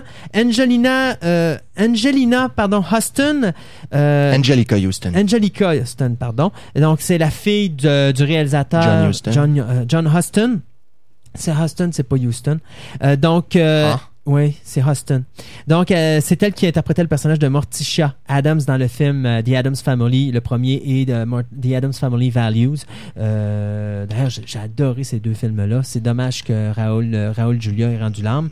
Et l'actrice Amanda Peterson qu'on avait vue dans Explorers, c'est elle qui faisait la jeune Laurie Swanson. Et tu vas dire... Je me permets une parenthèse de deux secondes d'écart. Chouing! Bon, OK. Elle a fêté ses 33 ans. Le 9 juillet, 66e anniversaire de l'acteur Brian Dennehy, celui qu'on avait vu dans Cocoon 1 et 2. Euh, il faisait le personnage de Walter. Euh, Tom Hanks, qui également on avait vu dans Apollo 13, il a fêté ses 48 ans. Dean euh, Koontz, qui euh, travaille présentement sur Frankenstein, la télésérie. Qui nous Euh, avait donné le roman Watchers. Exactement. Donc, il a fêté ses 59 ans. L'actrice Kelly McGillis, euh, qui euh, avait joué euh, aux côtés de, de, de, de, le nom de l'acteur m'échappe, mais enfin, euh, dans le film Made in Heaven. Euh, en tout cas, c'est un bon acteur, mais je me rappelle plus son nom. Euh, Donc, elle a fêté ses 47 ans. Linda Park, qui fait euh, Yoshi. Yoshi dans la série Enterprise, elle a fêté ses 26 ans. L'acteur Fred Savage, qu'on avait vu dans Little Monsters et dans Vice Versa, il a fêté ses 28 ans. Et finalement, l'acteur Jimmy, Smi- euh, Jimmy Smith, pardon, euh, qu'on avait vu dans The Tommy Knockers, la, la télésérie de Stephen Tu King. parles du père de la princesse Léa. Et, et le père de la princesse Leia dans la nouvelle trilogie de Star Wars, il a fêté ses 49 ans. Le 10 juillet, euh, Ron Glass, qui est confirmé pour le film, euh, le film Serenity. Firefly ou Serenity, oui, il va bel et bien être de retour dans le rôle de Shepard. euh, c'est Shepard Book. Donc, euh, le, le Shepard va être de retour dans Firefly. Donc, il a fêté ses 59 ans. L'actrice Fiona Shaw, euh, qu'on avait vu dans, ben, qui fait la, la, la tante Pétunia dans les films Harry Potter. Donc, elle, elle a fêté ses 46 ans. Et finalement, aujourd'hui, deux anniversaires à souligner. D'abord, l'acteur euh, Michael Rosenbaum, qui fait euh, Lex Luthor dans la série Smallville. Il a fêté ses 32 ans. Il paraît pas. C'est peut-être pour ça qu'ils ont rasé les cheveux, pas qu'ils paraissent. Et l'actrice Cella Ward, qu'on a vu tout récemment dans le film The Day After Tomorrow, c'est elle qui fait la mère de famille qui voit son mari partir à New York chercher son fils. Mais ça se trouve être qui son mari? Ça se trouve être euh, Dennis Dennis Quaid. Quaid. Ah, Donc, elle a fêté ses 48 ans. Elle sait choisir, ou plutôt, elle se ramasse tout le temps avec des, euh, des co-stars qui sont quand même assez euh, masculins. C'était elle qui faisait la femme d'Harrison Ford dans euh, Le Fugitif aussi. Celle qui se fait tuer au début. Oui, oui, oui, oui. Effectivement. Bah, écoute, c'est une belle femme aussi, fait que... C'est ça. C'est ce que je me dis aussi. Alors, nous, euh, notre ami Gontran, là, c'est c'est son tour de s'amuser. Il va nous mettre quelques petits medley pendant 2-3 minutes et on vous revient après avec euh, la section des revues ce mois-ci. 1037. See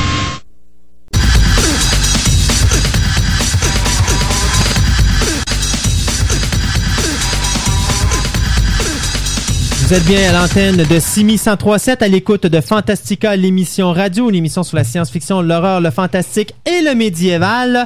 Puis là, ben, comme t'as fait jouer, fais donc jouer le thème à José, là, parce que c'est la section littéraire, puis même si c'est pas là, on pourrait peut-être faire de quoi pour elle, là, au moins lui dire qu'on s'ennuie d'elle un petit peu. Ah, fait que elle- façon, t'es content, là, ça fait deux fois que tu le fais jouer aujourd'hui. ben oui, là, tout le monde s'ennuie ici, c'est épouvantable, la boîte de Kleenex. D'ailleurs, euh, Dominique, euh, Dominique, qui est notre directeur de la programmation ici à Simi euh, 1037. Dominique, je te le dis tout de suite, là, la boîte de Kleenex est vidée, les gars l'ont vidé au complet parce qu'ils pleurent, parce que José est pas là, fait que je vais en racheter une autre, t'inquiète pas. fait que José elle a le thème de Mogwai, puis toi, t'as le thème de Stripe. Ça a bien de l'air. Ceci dit, dans les euh, revues euh, ce mois-ci, euh, notre cher ami José m'a envoyé ça via email. Elle m'a dit il y a plein de belles choses, voilà ce qui se passe. Alors, on va commencer avec euh, Movie Magic. L'édition de luxe de 70 pages euh, qui est présentement vendue à 9,95 Faut croire qu'elle a fait sa recherche pas à peu près.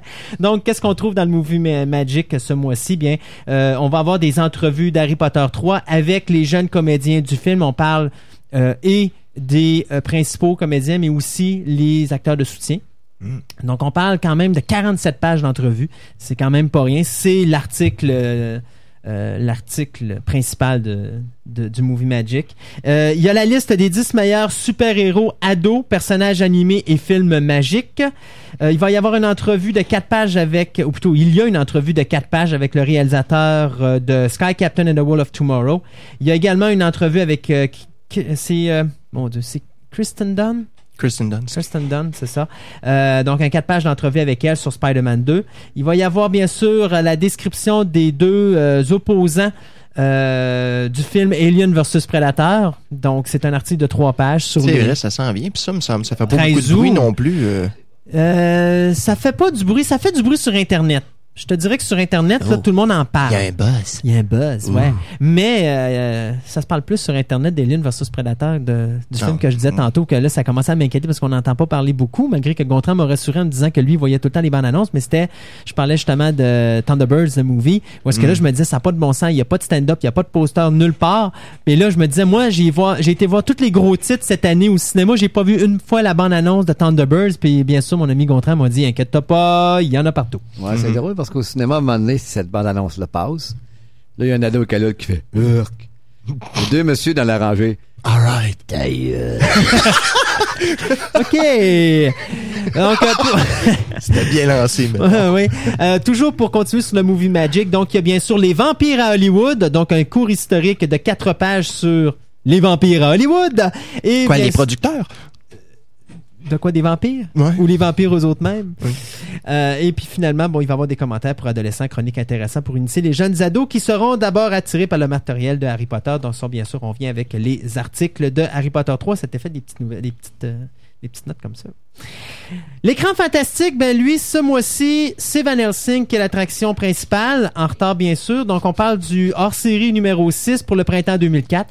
Ben, tu sais comment c'est? Au Québec, des fois on les a bien en retard. C'est le cas du, de l'écran fantastique. Donc 10 dollars pour 81 pages d'articles avec des entrevues euh, concernant bien sûr Van Helsing. Donc 12 pages avec euh, Stephen Summers, le réalisateur scénariste du film. Il y a bien sûr sa filmographie en plus. Euh, il y a aussi des, des entrevues avec euh, Hugh Jackman, Kate Beckinsale. L'acteur qui faisait Dracula, qui est, son nom de famille c'est euh, Roxburgh, mais je me rappelle pas son prénom. Et euh, ce que je comprends pas, c'est euh, Ouais, c'est marqué Peter Cushing. Ah ok, pour la série de Van Helsing, c'est-à-dire la série de la Hammer Ok, ben, avec lui Peter Cushing, c'est ça. oui. Donc il y avait un 4 pages, euh, ben, il y a un 4 pages là-dessus. Il y a également une chronique euh, sur l'histoire du personnage de Van Helsing dans Bram Stoker et au cinéma.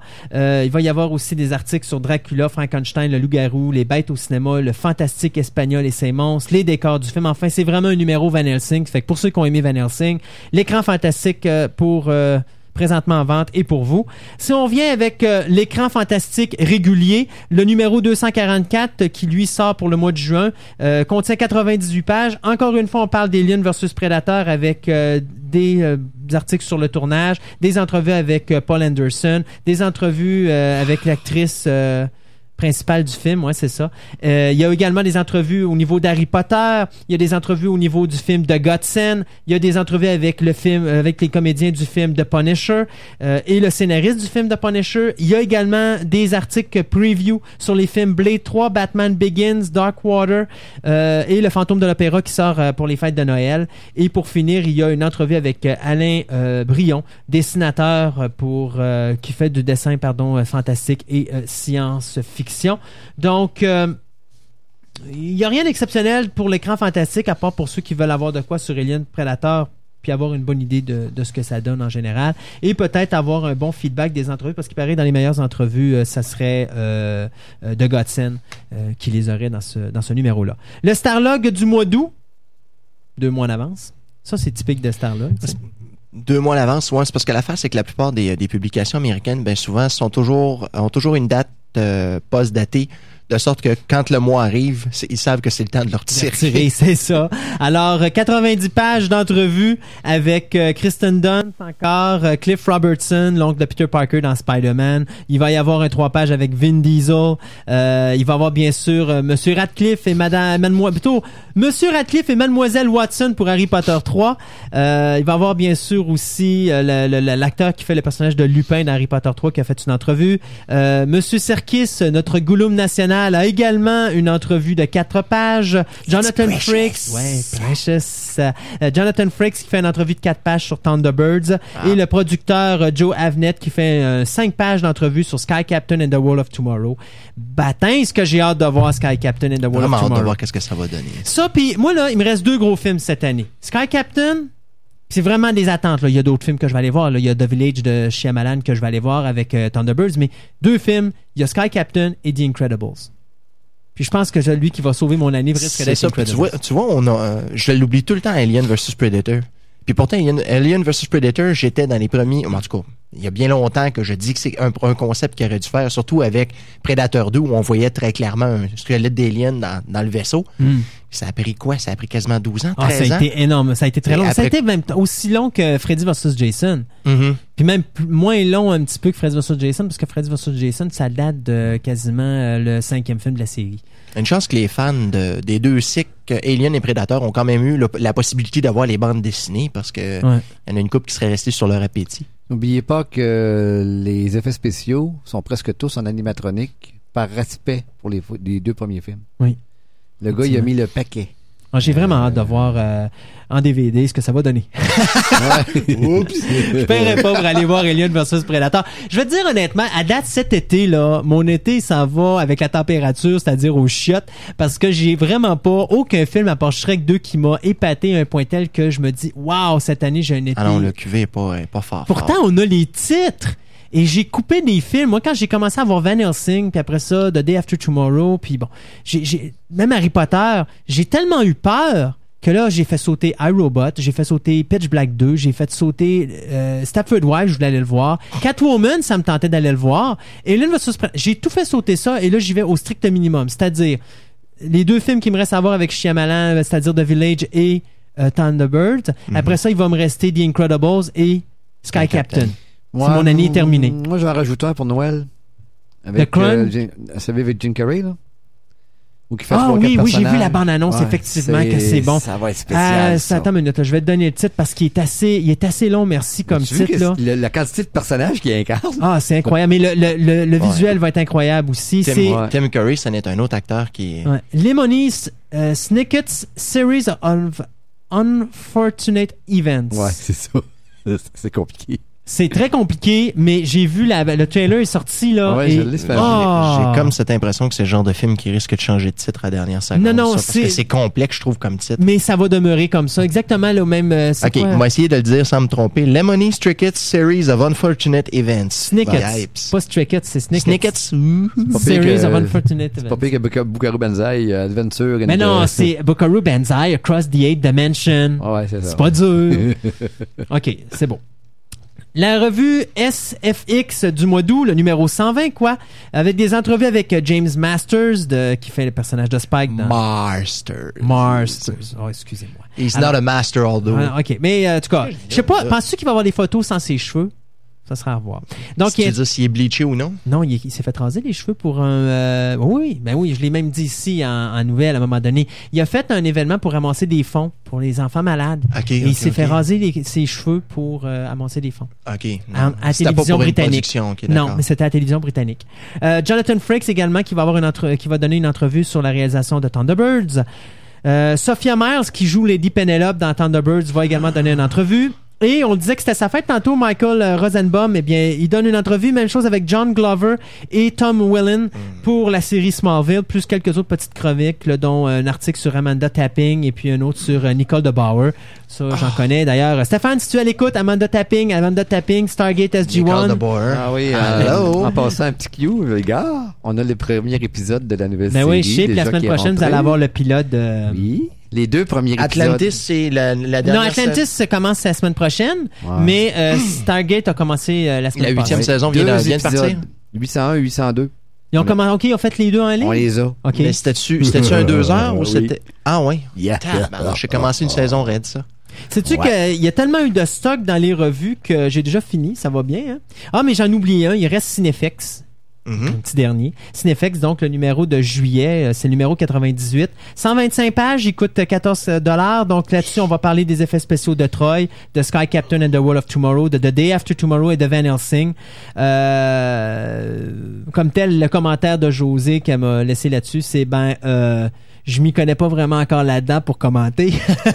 Euh, Cinefex, Cinefex, si je me rappelle Mais bien, c'est des effets un, spéciaux. ouais, puis c'est un Britannique. À part ça, les, euh, les magazines qui viennent de la Grande-Bretagne en règle générale sont pas mal plus dispendieux. Puis il est quand même épais, puis c'est des belles photos, mais Mhm, c'est vraiment les technique. Mhm. C'est de la technicalité. C'est intéressant. Effectivement. Donc, ça, c'était nos revues euh, ce mois-ci. Euh, donc, José, où que tu sois, j'espère qu'on a bien fait ça et que tu es satisfait de nous. Tu, nous, ben, on va la revoir, notre ami José, dans deux semaines avec sa chronique littéraire. Et euh, eh bien, on vous rappelle, avant de s'en aller encore avec un petit bout musical, que la semaine prochaine, on n'est pas en onde parce qu'on s'en va. Ben, moi, je m'en vais à Fantasia et l'équipe prend une semaine de vacances. mais on va revenir euh, la semaine après, soit euh, 18 plus 7, 25. Donc, le 25... euh, faut calculer. Une hein? bonne façon d'y arriver. Ouais, ouais. Le 25 de juillet, on va être de retour en onde avec Fantastica, l'émission radio. Donc, on s'arrête avec un petit bout musical. C'est quoi? On écoute, là, Gon- Gontran? Surprise. Surprise, OK. Alors, on y va avec la surprise. 1037 See Me FM.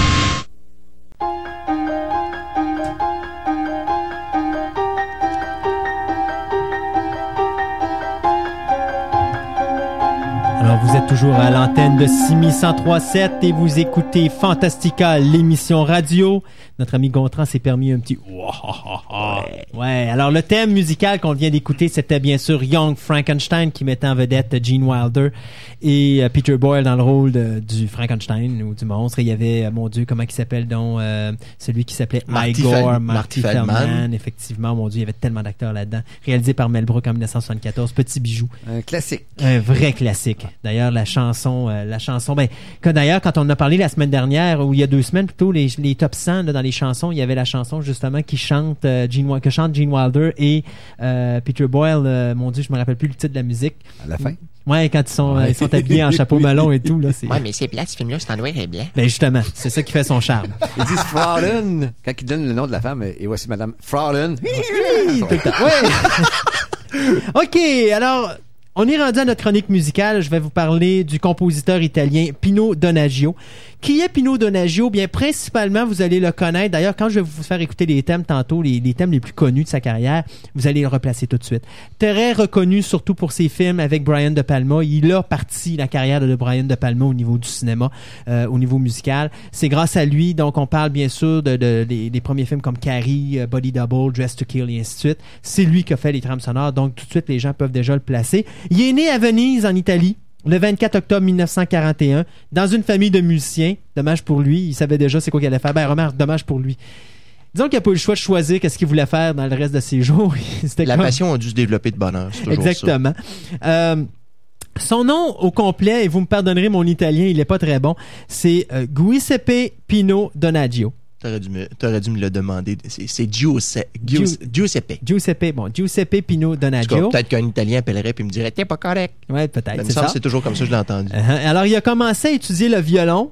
D'ailleurs, on vient d'écouter un beau, un beau bout musical en violon. Alors, il a commencé à étudier le violon à l'âge de 10 ans. C'est quand même euh, euh, très jeune, mais c'est l'âge normal pour apprendre le violon. Donc, il a commencé donc euh, au conservatoire de Benedetto euh, Marcello à Venise. Puis après ça, il s'est rendu à Milan dans le Giuseppe. Croire que c'est un nom populaire là-bas, le Giuseppe Verdi euh, Conservatory. Donc, euh, à l'âge de 14 ans, il a commencé ses débuts en solo euh, dans l'orchestre, ou plutôt dans le concert, un concert de Vivaldi pour la radio italienne. À 14 ans, ça va bien. Et après ça, ben, il, a commencé à faire... euh, euh, il a commencé à jouer des... euh, C'est-à-dire, il a commencé à jouer seul le soliste ou solisti euh, Venici and solisti di Milano. Ça, c'est toujours à l'âge de 14 ans. Après ça, ben, en 1959, il va découvrir le rock and roll. Et là, ben, ça a fait complètement changer sa carrière parce que là, il va complètement abandonner le classique et il va se tirer dans la chanson, ou plutôt, plus précisément, dans l'écriture de chansons musicales. Et euh, il va commencer euh, à faire les chansons pour le chanteur Paul Enka. Par la suite, bon, ben, il va commencer à écrire des chansons. D'ailleurs, sa plus populaire euh, est euh, Io Ce Non Vivo, qui a, qui a vendu plus de 60 millions de disques autour du monde. Donc ça, ça a été son gros moment. Et cette chanson-là a été reprise par Elvis Presley à- sous le titre de You Don't Have to Say You Love Me. Euh, je pense qu'il y avait aussi Dusty, euh, Dusty Springfield qui avait fait euh, cette chanson-là. Alors au cinéma, bien où est-ce que notre ami euh, Pino Donaggio a commencé? Ben c'est avec le film Don't Look Now en 1973, euh, film qui avait été réalisé par Nicolas euh, Rogue et qui mettait en vedette euh, Julie Christie puis euh, Donald, Donald Sutherland. Un petit drame fantastique assez weird euh, ça se passait d'ailleurs à Venise. Et par la suite, il va commencer sa carrière vraiment populaire, reconnue, avec un film que tout le monde connaît, qui est probablement le meilleur film de Brian De Palma à mon niveau après Les Incorruptibles. Sinon, il est égal aux Incorruptibles. Et bien sûr, on parle de la version 1976 de Carrie.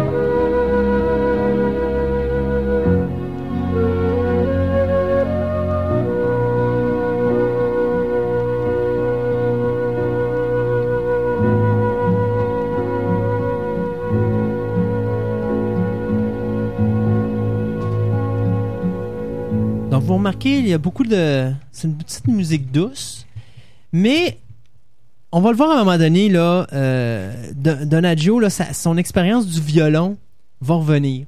Et dans ces thèmes, plus vous allez écouter les thèmes, plus vous allez comprendre que Donaggio et Alfred Hitchcock auraient, se seraient bien entendus ensemble au niveau musical. D'ailleurs, c'est pour ça d'ailleurs que euh, De Palma a utilisé beaucoup Donaggio parce qu'il y a justement cette capacité d'aller chercher le suspense puis de le monter. Mais derrière, il y a des petits bouts musicaux amusants qui font qu'il joue avec le spectateur avec sa musique. Et il joue avec la scène, avec sa musique. Donc, c'est vraiment quelque chose de vraiment remarquable au niveau musical. Euh, en 78, il a travaillé, ben, plutôt, il a fait la musique du film Piranha de Joe Dante. Et en 80, ben, c'était un autre film de Brian De Palma qui s'intitule Dress to Kill ou en français Pulsion.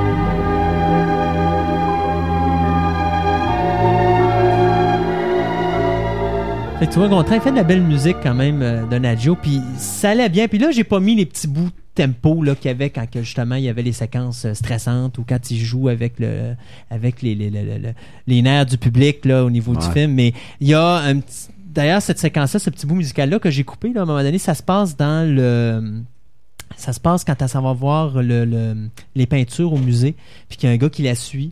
Puis là, il y a un jeu qui se fait entre elle et l'homme en question.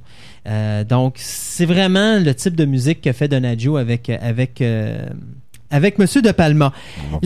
L'année d'après, ben, il fait Howling. Encore une fois avec euh, Joe Dante. Et Howling, ben là, je vous allez pardonner un petit peu euh, la, la qualité sonore, parce que là, euh, je l'ai pris directement du DVD, parce qu'il y a deux petits bouts musicaux qui m'intéressaient, puis je trouvais intéressant à présenter. Fait qu'en voilà, vous allez voir, il va y avoir des voix, là, vous inquiétez pas, c'est parce que c'est tiré directement du DVD. Thank you.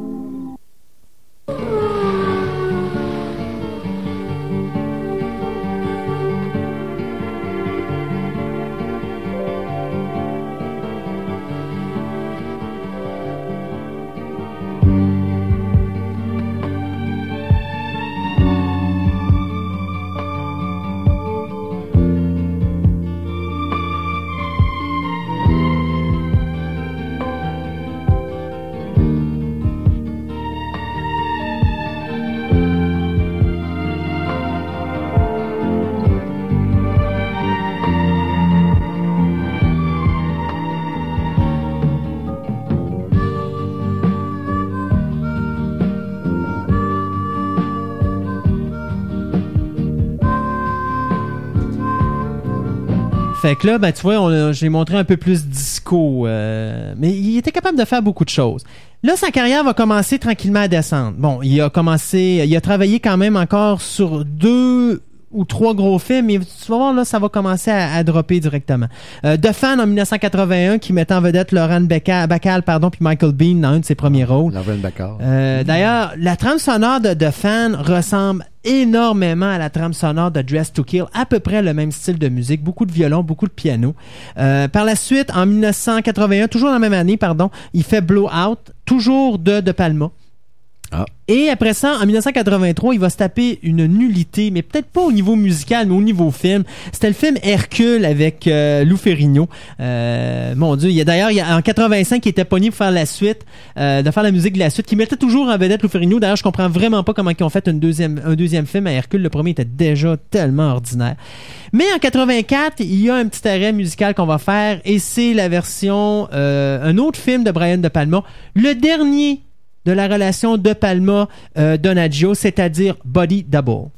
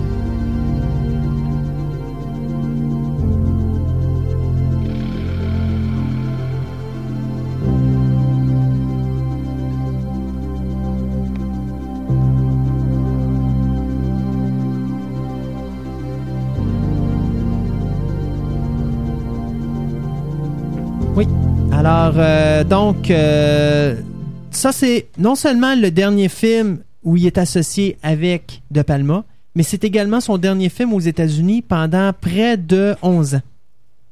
Là, il va s'en aller sur le continent euh, italien, pardon. Donc, il va faire bien sûr euh, Hercule 2 avec Lou Ferrigno. Il va travailler beaucoup avec euh, Dario Argento. Donc, il va réaliser euh, Trauma en 1993. Et il va refaire son retour au continent américain avec Never Talk to Strangers du réalisateur Peter Hall qui mettait en vedette justement Rebecca de Mornay et Antonio Banderas. Donc, ça, c'était sa dernière... Ben, c'était son retour en force aux États-Unis. Mais après ça, il a fait des petites affaires à droite puis à gauche. Mais il a pas... Il s'est pas vraiment redémarqué comme à l'époque avec euh, De Palma, donc dans les années euh, fin des années 70, début des années 80. Euh, avant d'aller encore, je vais vous remettre encore un petit thème de Carrie parce que je pense que c'est le plus beau bout musical qu'il a fait dans sa carrière, la plus belle trame sonore en tout cas de, celle que j'ai de lui. C'est une des meilleures que, que, j'ai. Dans ses autres œuvres qu'il a fait, bien en 77, des films à souligner, il a fait la trame sonore de Hans, il a fait la trame sonore de Tourist Trap, euh, Beyond Evil en 80, Crawl Space en 86, Catacombs en 88, Two Evil Eyes produit par euh, John Carpenter euh, en 80, en 90, Meridian euh, en 90, le film qui mettait en vedette, mon Dieu, le nom de l'actrice qui jouait dans Twin Peaks, là, qui faisait... Sherilyn Fenn. oui, c'est ça, merci Sherilyn Fenn. Il a fait aussi la musique de La Seta, ou si vous préférez Demon 4, et les deux films Oblivion, soit en 94 et en 96. Donc, son dernier gros film comme tel, c'est Body Double. Euh, après ça, ben, il a sombré dans l'oubli. Et euh, malgré son retour à Never Talk to Strangers, il a vraiment jamais percé le marché américain avec facilité. Mais sa musique, as-tu, es-tu resté pas mal euh, similaire? Son style est demeure là, son style violon, son style piano, son style musique en joué avec comme un style petit jeu à l'intérieur. Un petit peu Euh, minimaliste. Ouais, il est toujours là et il demeure là. On- quand on écoute une trame sonore de, de, de notre ami, on- tout de suite on le replace euh, Donaggio.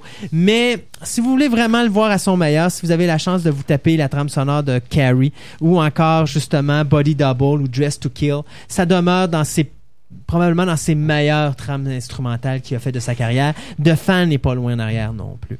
Alors, on va finir notre petite chronique musicale avec euh, un autre thème de Carrie.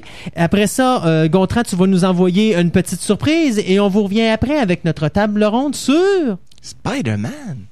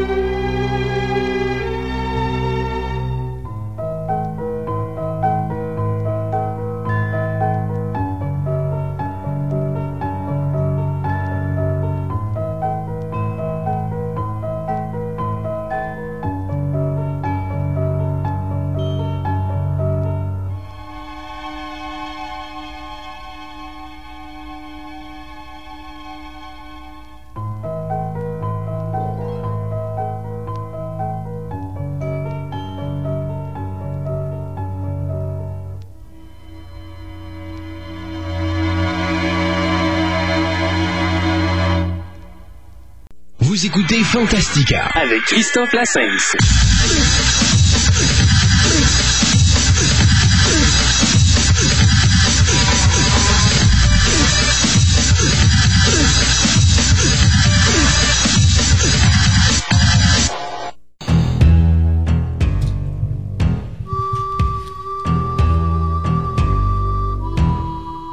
Alors, pour finir cette émission, on s'est tapé euh, La Sœur Volante, Madame et son fantôme et les champions, ou en anglais, si vous préférez, The Flying Nun, The Ghost and Mrs. Muir et The Champions.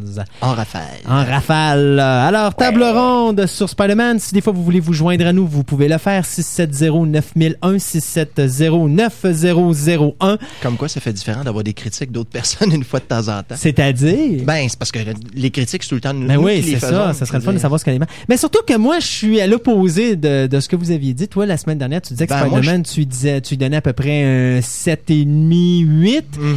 Euh, Gontran, il donnait une bonne note également. Moi, je veux dire, j'y ai donné un 6.5, puis j'ai beaucoup de difficultés à tirer sur le 7. Euh, pas que Spider-Man 2, je l'ai trouvé mauvais. J'ai trouvé qu'il était quand même un bon film. C'est un bon film de super-héros, un des bons qu'on a eu. Cependant, il y a beaucoup trop de choses qui m'ont fait grincer des dents. D'ailleurs, je suis certain que si je retourne au Cinéplex Odéon, je suis certain que sur mon siège, je vais être capable de le retrouver parce qu'il doit y avoir des traces de griffes encore sur les côtés parce qu'il y a des choses vraiment que j'ai pas été capable. Euh, bon, tantôt, on parlait de l'histoire de l'ADN, qu'à un moment donné, Spider-Man a des problèmes psychologiques puis qu'il perd ses pouvoirs.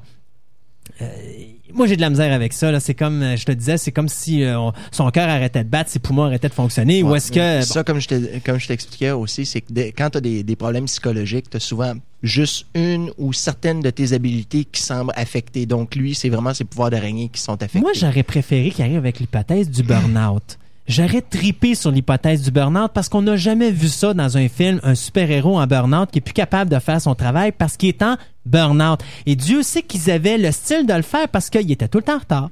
Il, il fournissait jamais pour ce qu'il avait à faire. Euh, il était vraiment épuisé.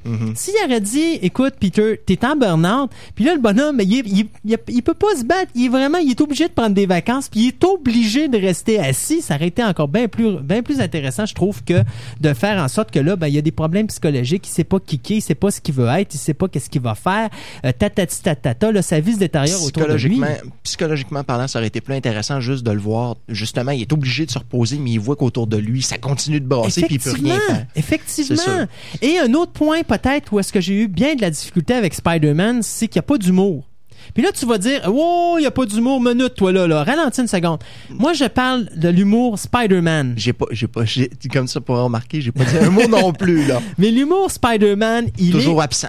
pas là. Mhm. Et moi, Spider-Man, pas d'humour, c'est pas Spider-Man. Ce qui m'intéressait dans la bande, dans le comic book à l'époque, c'était toujours clenche le vilain, envoie une petite phrase typique, là, tu sais. Genre, la séquence dans le film où est-ce qu'il prend la, la, la, bouteille de, de- pas la bouteille, mais le petit verre de, de, de, vin, là. Il se dépêche de prendre le verre parce que c'est le dernier qui reste sur le plateau de peur que quelqu'un le prenne. Il arrive pour le boire, il n'y a plus rien dans le, il y a plus rien dans le verre. Moi, j'aurais fait envoyer une petite phrase genre figures, tu sais, genre, bon, ok, c'est typique, quelque chose du genre. Bon, on n'a rien. Donc, ce qui fait que la le première heure et quart du film, je l'ai trouvé lourde. Même s'il y a eu des petits points humoristiques, genre G. Jonah Jameson, qui tant qu'à moi sauve le film. Dieu merci. Euh, oui, parce qu'il est vraiment rigolo, surtout la séquence avec le costume euh, piné sur le mur, qui fait très comic book, qui fait très comic book. Et t'as Jonah Jameson qui arrive et qui dit « Oh mon Dieu, c'est de ma faute, Spider-Man est parti, euh, il a pris sa retraite, j'ai été trop dur avec, c'était un héros. » Puis deux secondes après, il se fait voler le costume qu'il avait piné sur son mur. Ouais, le voleur, c'est une vermine, il faut l'attaquer et tout. Typique de G. Jonah Jameson jusqu'à peut-être la séquence que je trouve la plus comic book où justement tu vois euh, c'est le mariage, tu vois la la la, la comment est-ce que je pourrais dire? La femme de non, non, non, la, mon Dieu, comment, la femme d'honneur ou la fille d'honneur qui arrive avec le petit mot pour le fils de, de Jonah Jameson, mais tu vois juste la tête de Jonah Jameson qui rentre dans le cadrage. Et ça, c'est typique du comic book. Pour ça, j'ai adoré Spider-Man. Il y a beau petit clin d'œil à la bande dessinée. Je trouve qu'il est très représentatif de la bande dessinée. Sauf que personnellement, je l'ai trouvé beaucoup moins bien construit que le premier film, beaucoup moins bien rythmé que le premier film, et beaucoup plus de choses qui font en sorte que ça se tient pas. Moi, je m'excuse, là. Encore une fois, c'est quelque chose qu'on s'est parlé tantôt. La moitié de Manhattan, c'est maintenant que Peter Parker est Spider-Man. Je veux dire, je sais que je tire par les cheveux parce que c'est pas vrai ce que je viens de dire, là, mais garde, là, quasiment tout le monde le sait, excepté Tante May, là, je veux dire. Puis Jonah Jameson, bon. Ah, Je parierais encore- pas, je parierais pas sur Tante May. Ouais, enfin. Est plus éveillée que lui semble penser. C'est ça. Mais en fait, tout ça pour dire que moi, personnellement, ça m'a ça m'a dérangé, ça. Mhm. Euh, tu, tu penses depuis tantôt, tu veux placer un mot, Gonta? Oh, c'est parce que je vous écoute parler de l'humour et je crois que cet automne, on va y goûter avec The Incredible pour les super-héros. Ah ben oui, ça c'est sûr. Ça c'est sûr, on va y goûter.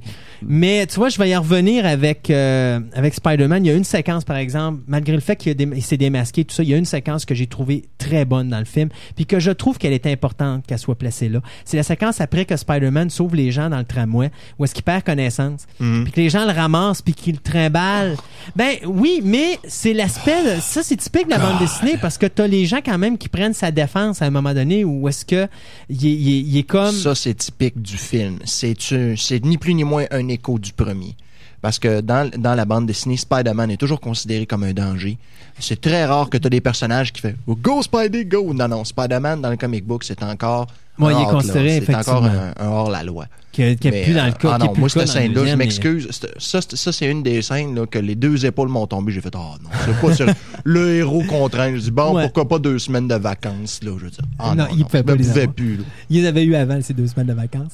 mais non, mais c'est ça pour dire, moi, je trouvais qu'au niveau quand même visuel, au niveau héroïque, puis au niveau juste pour dire que la population avait pris la défense d'un héros comme de dire bon là c'est le temps qu'on se réveille on va sortir de notre euh, tu sais on va arrêter que les gens prennent notre défense on va la prendre pour nous autres mêmes je trouvais la séquence intéressante sauf qu'encore une fois tu sais il y a tout le monde qui voit que Peter Parker est Spider-Man parce qu'il n'y a pas de masque, parce qu'il l'a enlevé, puis cet abruti-là s'est pas rendu compte qu'il est en train de sauver du monde, pas de masque à la tête, puis il l'enlève pour une question niaiseuse. Parce qu'en réalité, c'est juste parce qu'il voit plus rien, puis que c'est- sa, sa vue est comme voilée par une espèce de gaz, là, mais normalement, il aurait pu l'enlever puis la remettre après, il aurait été correct. Bon.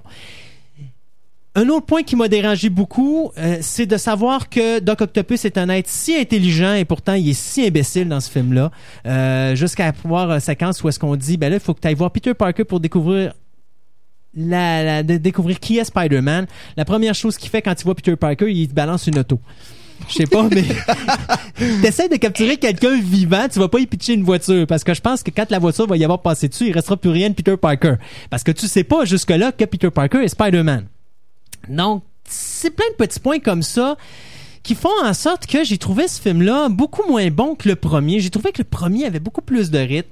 Euh, là, écoutez, c'est simple. Le film dure deux heures. Je disais à, Catherine, ma conjointe, quand je suis sorti du cinéma, j'ai dit, bon sang, ce film-là. Ça aboutissait pas la première heure et quart de film. C'était long, c'était long, c'était long, c'était long. Puis elle me dit, ben non, c'était pas long. Moi, j'ai pas vu passer mes deux heures et demie. Et là, j'ai dit, parce que le problème, c'est que le film dure deux heures. Donc, il y a comme juste de dire, ce que je voulais dire, c'est que il est un petit peu trop long parce qu'il manque de rythme. Et je pense que ce qui a mis la- le, le, le pied dans mon cercueil, c'est de voir dans le Journal de Québec qui était coté 3 sur, euh, sur l'échelle de la régie du cinéma, c'est-à-dire très bon, alors que normalement, j'aurais donné un 5, moi, personnellement. Au pire, j'aurais peut-être Mm, accepté un un quatre. 4, là. Mais je pense qu'un 3, c'est poussé par, par la toile d'araignée, comme on dit, parce que Spider-Man 2, oui, c'est bon, c'est un bon film d'action, mais c'est pas le meilleur qu'on a vu. Je pense que ça arrive pas à la ceinture du premier. euh, puis je vais peut-être m'attirer des ennemis en disant ça, mais moi je considère que le premier est définitivement supérieur au deuxième. Et euh, je pense que ça n'éclipse pas non plus les X-Men. X-Men. C'est- Je pense que je me trompe pas là-dessus. Là. Là, là, je veux dire, de toute façon, X2 surclasse Spider-Man et Spider-Man 2 en fait qualité de film. Oui, effectivement. Euh, J'irai pas jusqu'à dire que ça surclasse Batman, malgré que Batman, avec le recul, souvent on le regarde puis on voit qu'il y a des faiblesses. Là, Mm. mais ça demeure quand même le, ben, le premier, après le premier Superman de Donner, là, qui se trouve à être, tant qu'à moi, dans le haut de mon palmarès des films de super-héros euh, de tous les temps. Et d'ailleurs, à un moment donné, je parlais avec quelqu'un de justement les combats dans Spider-Man. Je disais, Hey, les combats, ça flash, c'est génial et tout ça. Et je disais au gars, je dis, il y a des séquences de combats dans Spider-Man 2. Oui, je leur donne ça. Visuellement, ils ont fait des effets spéciaux époustouflants.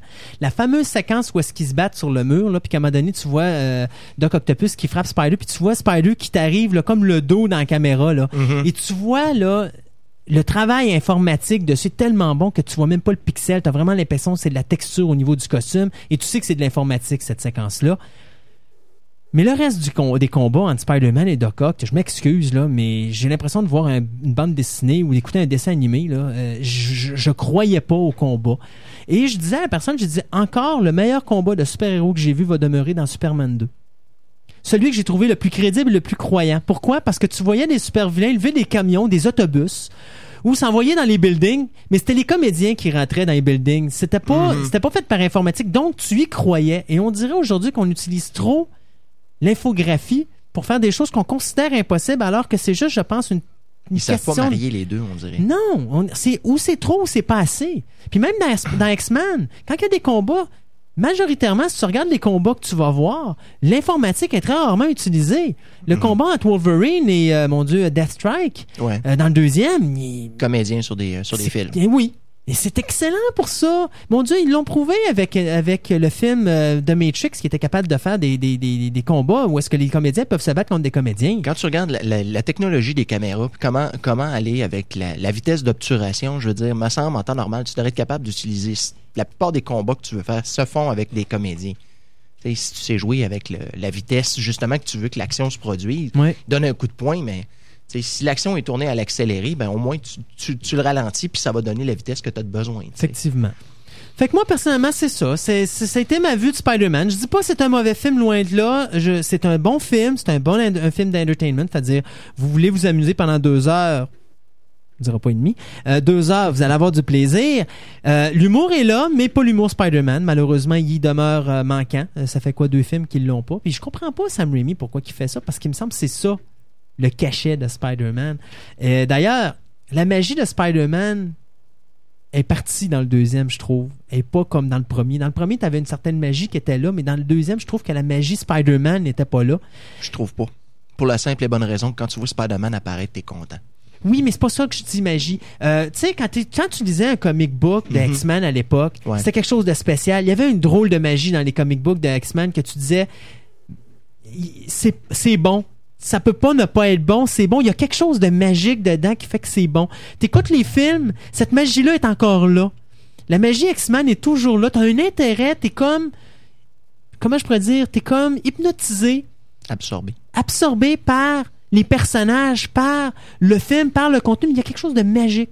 Dans Spider-Man 2, euh, il était pas là. Pas comme dans le premier. Il me manquait quelque chose. Moi, moi à un moment donné, quand il y a la fameuse séquence où est-ce qu'il va voir Tante May, puis il y a le petit gars qui l'aide à déménager parce que Tante May qui est sa, sa maison, là, puis qu'elle commence à y faire la morale sur les super-héros et tout ça. Oui, à l'aube de la séquence des poubelles version 2. Ouais. Euh, là, j'ai commencé à soupirer pour dire là, là, il faut qu'il se passe de quoi parce que là, c'est trop long. euh, je suis en train de m'emmerder. Et euh, pourtant, on voit Spider-Man quoi? Deux, trois fois avant cette séquence-là? Il y a eu la séquence de combat avec Doc Ock à la, banque. Et malgré ça, je commençais à m'emmerder. Je commençais à vraiment trouver sérieusement le temps long. Euh, et quand il y a de l'action, ben là, j'étais, tu sais, ça me, ça me dérangeait de voir que Spider-Man était toujours en combat, pas de masque. Tout ça fait en sorte qu'à un moment donné, Spider-Man, je suis sorti de là. Oui, c'est un bon film. Oui, j'ai aimé ça. Euh, oui, je, dis aux gens qui, aiment ce genre de film-là, allez le voir. S'il vous plaît, attendez pas qu'il sorte en DVD. Surtout que là, c'est un 2.35 comparativement au premier qui est un 1.85. Donc là, vous avez le grand écran. Si vous allez le voir euh, au cinéma Déon, s'il vous plaît, si vous le voyez dans sa lutte, allez le voir ailleurs parce que l'écran est flou. Mais pour le reste, euh, c'est un film à voir quand même pour cet été. C'est un des gros bijoux. Mais je suis quand même... c'est pas le meilleur que j'ai vu. En tout cas, quand on est capable de faire abstraction de tous les détails, euh, C'est un que nous autres, entertainment. on- bon, ouais, c'est ça. Je veux dire, c'est c'est quand même un bon, euh, un bon entertainment value. Là, tu vas voir ça, puis tu passes un deux heures bien. Euh, c'est sûr que pour les, les fanatiques comme nous autres, on, on est bon pour sortir les bébites euh, dans l'espace de cinq minutes. Là. 15. Mais bon, 15 enfin, quand on commence à délirer, bien sûr.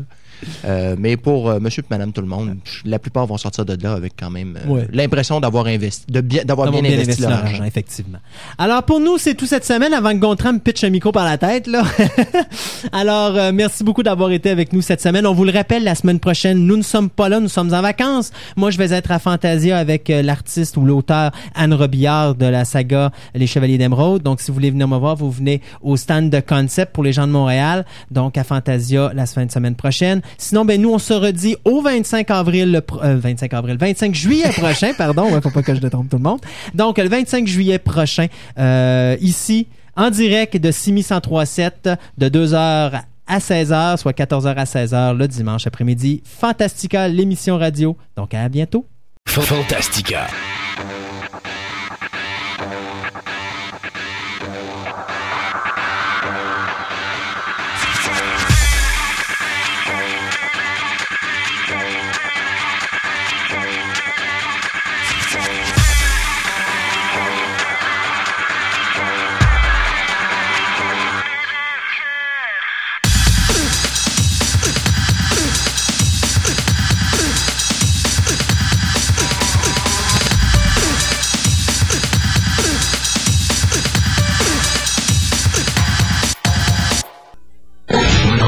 One oh three seven. CME FM.